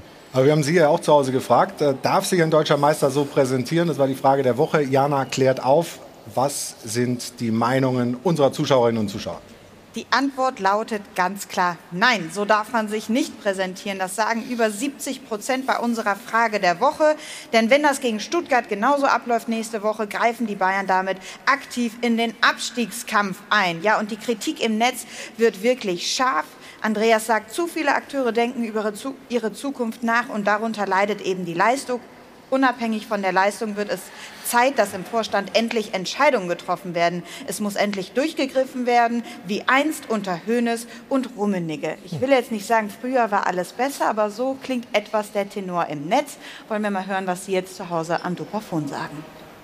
Keinesfalls darf sich der deutsche Fußballmeister FC Bayern München so präsentieren. Die Spieler bekommen ihr Gehalt bis zum Ende der Saison in voller Höhe ausgezahlt. Wenn das nächste Woche gegen Stuttgart genauso wird, dann ist das für mich eine ganz klare Wettbewerbsverzerrung. Ja, sicher. Gerade kann man so spielen, wenn man gerade Meister geworden ist. Wie arrogant muss man denn eigentlich sein, um so eine tolle Leistung der Mainzer so schlecht zu reden? Meiner Meinung nach kann sich jeder mal ein schlechtes Spiel erlauben, auch der FC Bayern München. Felix Magath braucht sich nicht aufregen. Hertha hat genug Zeit gehabt, um Punkte zu holen. Natürlich ist das richtig, was Bayern München macht. Ein Pferd springt so hoch, wie er springen muss. Der FC Bayern präsentiert sich ja schon die ganze Saison in etlichen Spielen so. Es kann nicht daran liegen, dass man die Meisterschaft gefeiert hat, sondern weil man wirklich ein Riesenproblem hat. Ja, und das scheint tatsächlich so zu sein, dass es da intern eben ein paar Probleme gibt. Und für das Pferd, das immer nur so hoch springt, wie es muss, schmeiße ich nochmal 4 Euro rein, weil ich nichts mehr kleiner habe. Wir machen nochmal eine kurze Unterbrechung und dann kommen wir nochmal zurück beim Stahlwerk Doppelpass heute am 1. Mai hier aus dem Airport Hilton. Bis gleich. So, letzter Aufschlag im Stahlwerk Doppelpass auf dem Airport Hilton in München.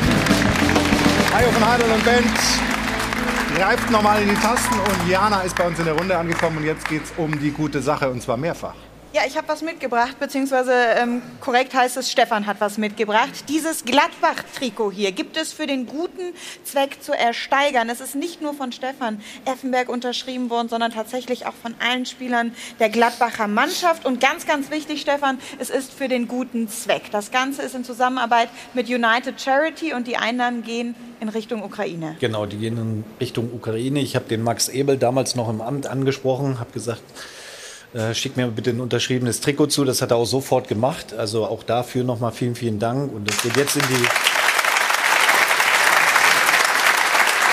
Versteigerung und hoffe natürlich, dass der Erlös dann auch dementsprechend ist. Dass ordentlich was zu, zusammenkommt. Ne? Genau, zu 100 Prozent geht der Erlös dann also an Kinder in der Ukraine und mitmachen kann man bis zum 13. Mai bei United Charity. Sehr schöne Sache und ich mache weiter in Sachen guter Zweck, denn ich habe auch wieder einige Spenden eingesammelt. Wir sagen Danke an Silvia und Dirk, an die Familie Katzemich vom Fanclub Tiburi Bazis, den Freunden fürs Leben Baden-Oos, Renate und Wolfgang Berghofer aus Norderstedt bei Hamburg, für Stuhl and the Gang und dem Beuys Keller aus Bernau. Vielen Dank, danke.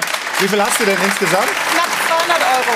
Sehr gut. Also, kommt in unser Rasenschweinchen. Ich bedanke mich bei der Runde, besonders bei Alex Rosen, der heute Morgen früh losgefahren ist in Hoffenheim, hier den Weg nach München näher gemacht hat. Dankeschön für die engagierte Diskussion, Manuel. Dankeschön für die offenen Worte. Jetzt gibt es ein Bierchen. Gleich folgt Bundesliga pur bei uns hier im Programm. Also nochmal die bisherigen Tore und Spiele dieses äh, Spieltages. Wir das ist, glaube ich, meins, sagen jetzt Prost und verweisen auf den nächsten Sonntag. Da haben wir eine sehr interessante Runde wieder. Da ist Sebastian Kehl da von Borussia Dortmund und Oliver Minzler von RB Leipzig. Also die beiden Vereine vertreten, die es den Bayern im nächsten Jahr noch schwerer machen wollen. Das war der Stahlberg Doppelpass für heute. Prosit und einen schönen Sonntag noch. Tschüss.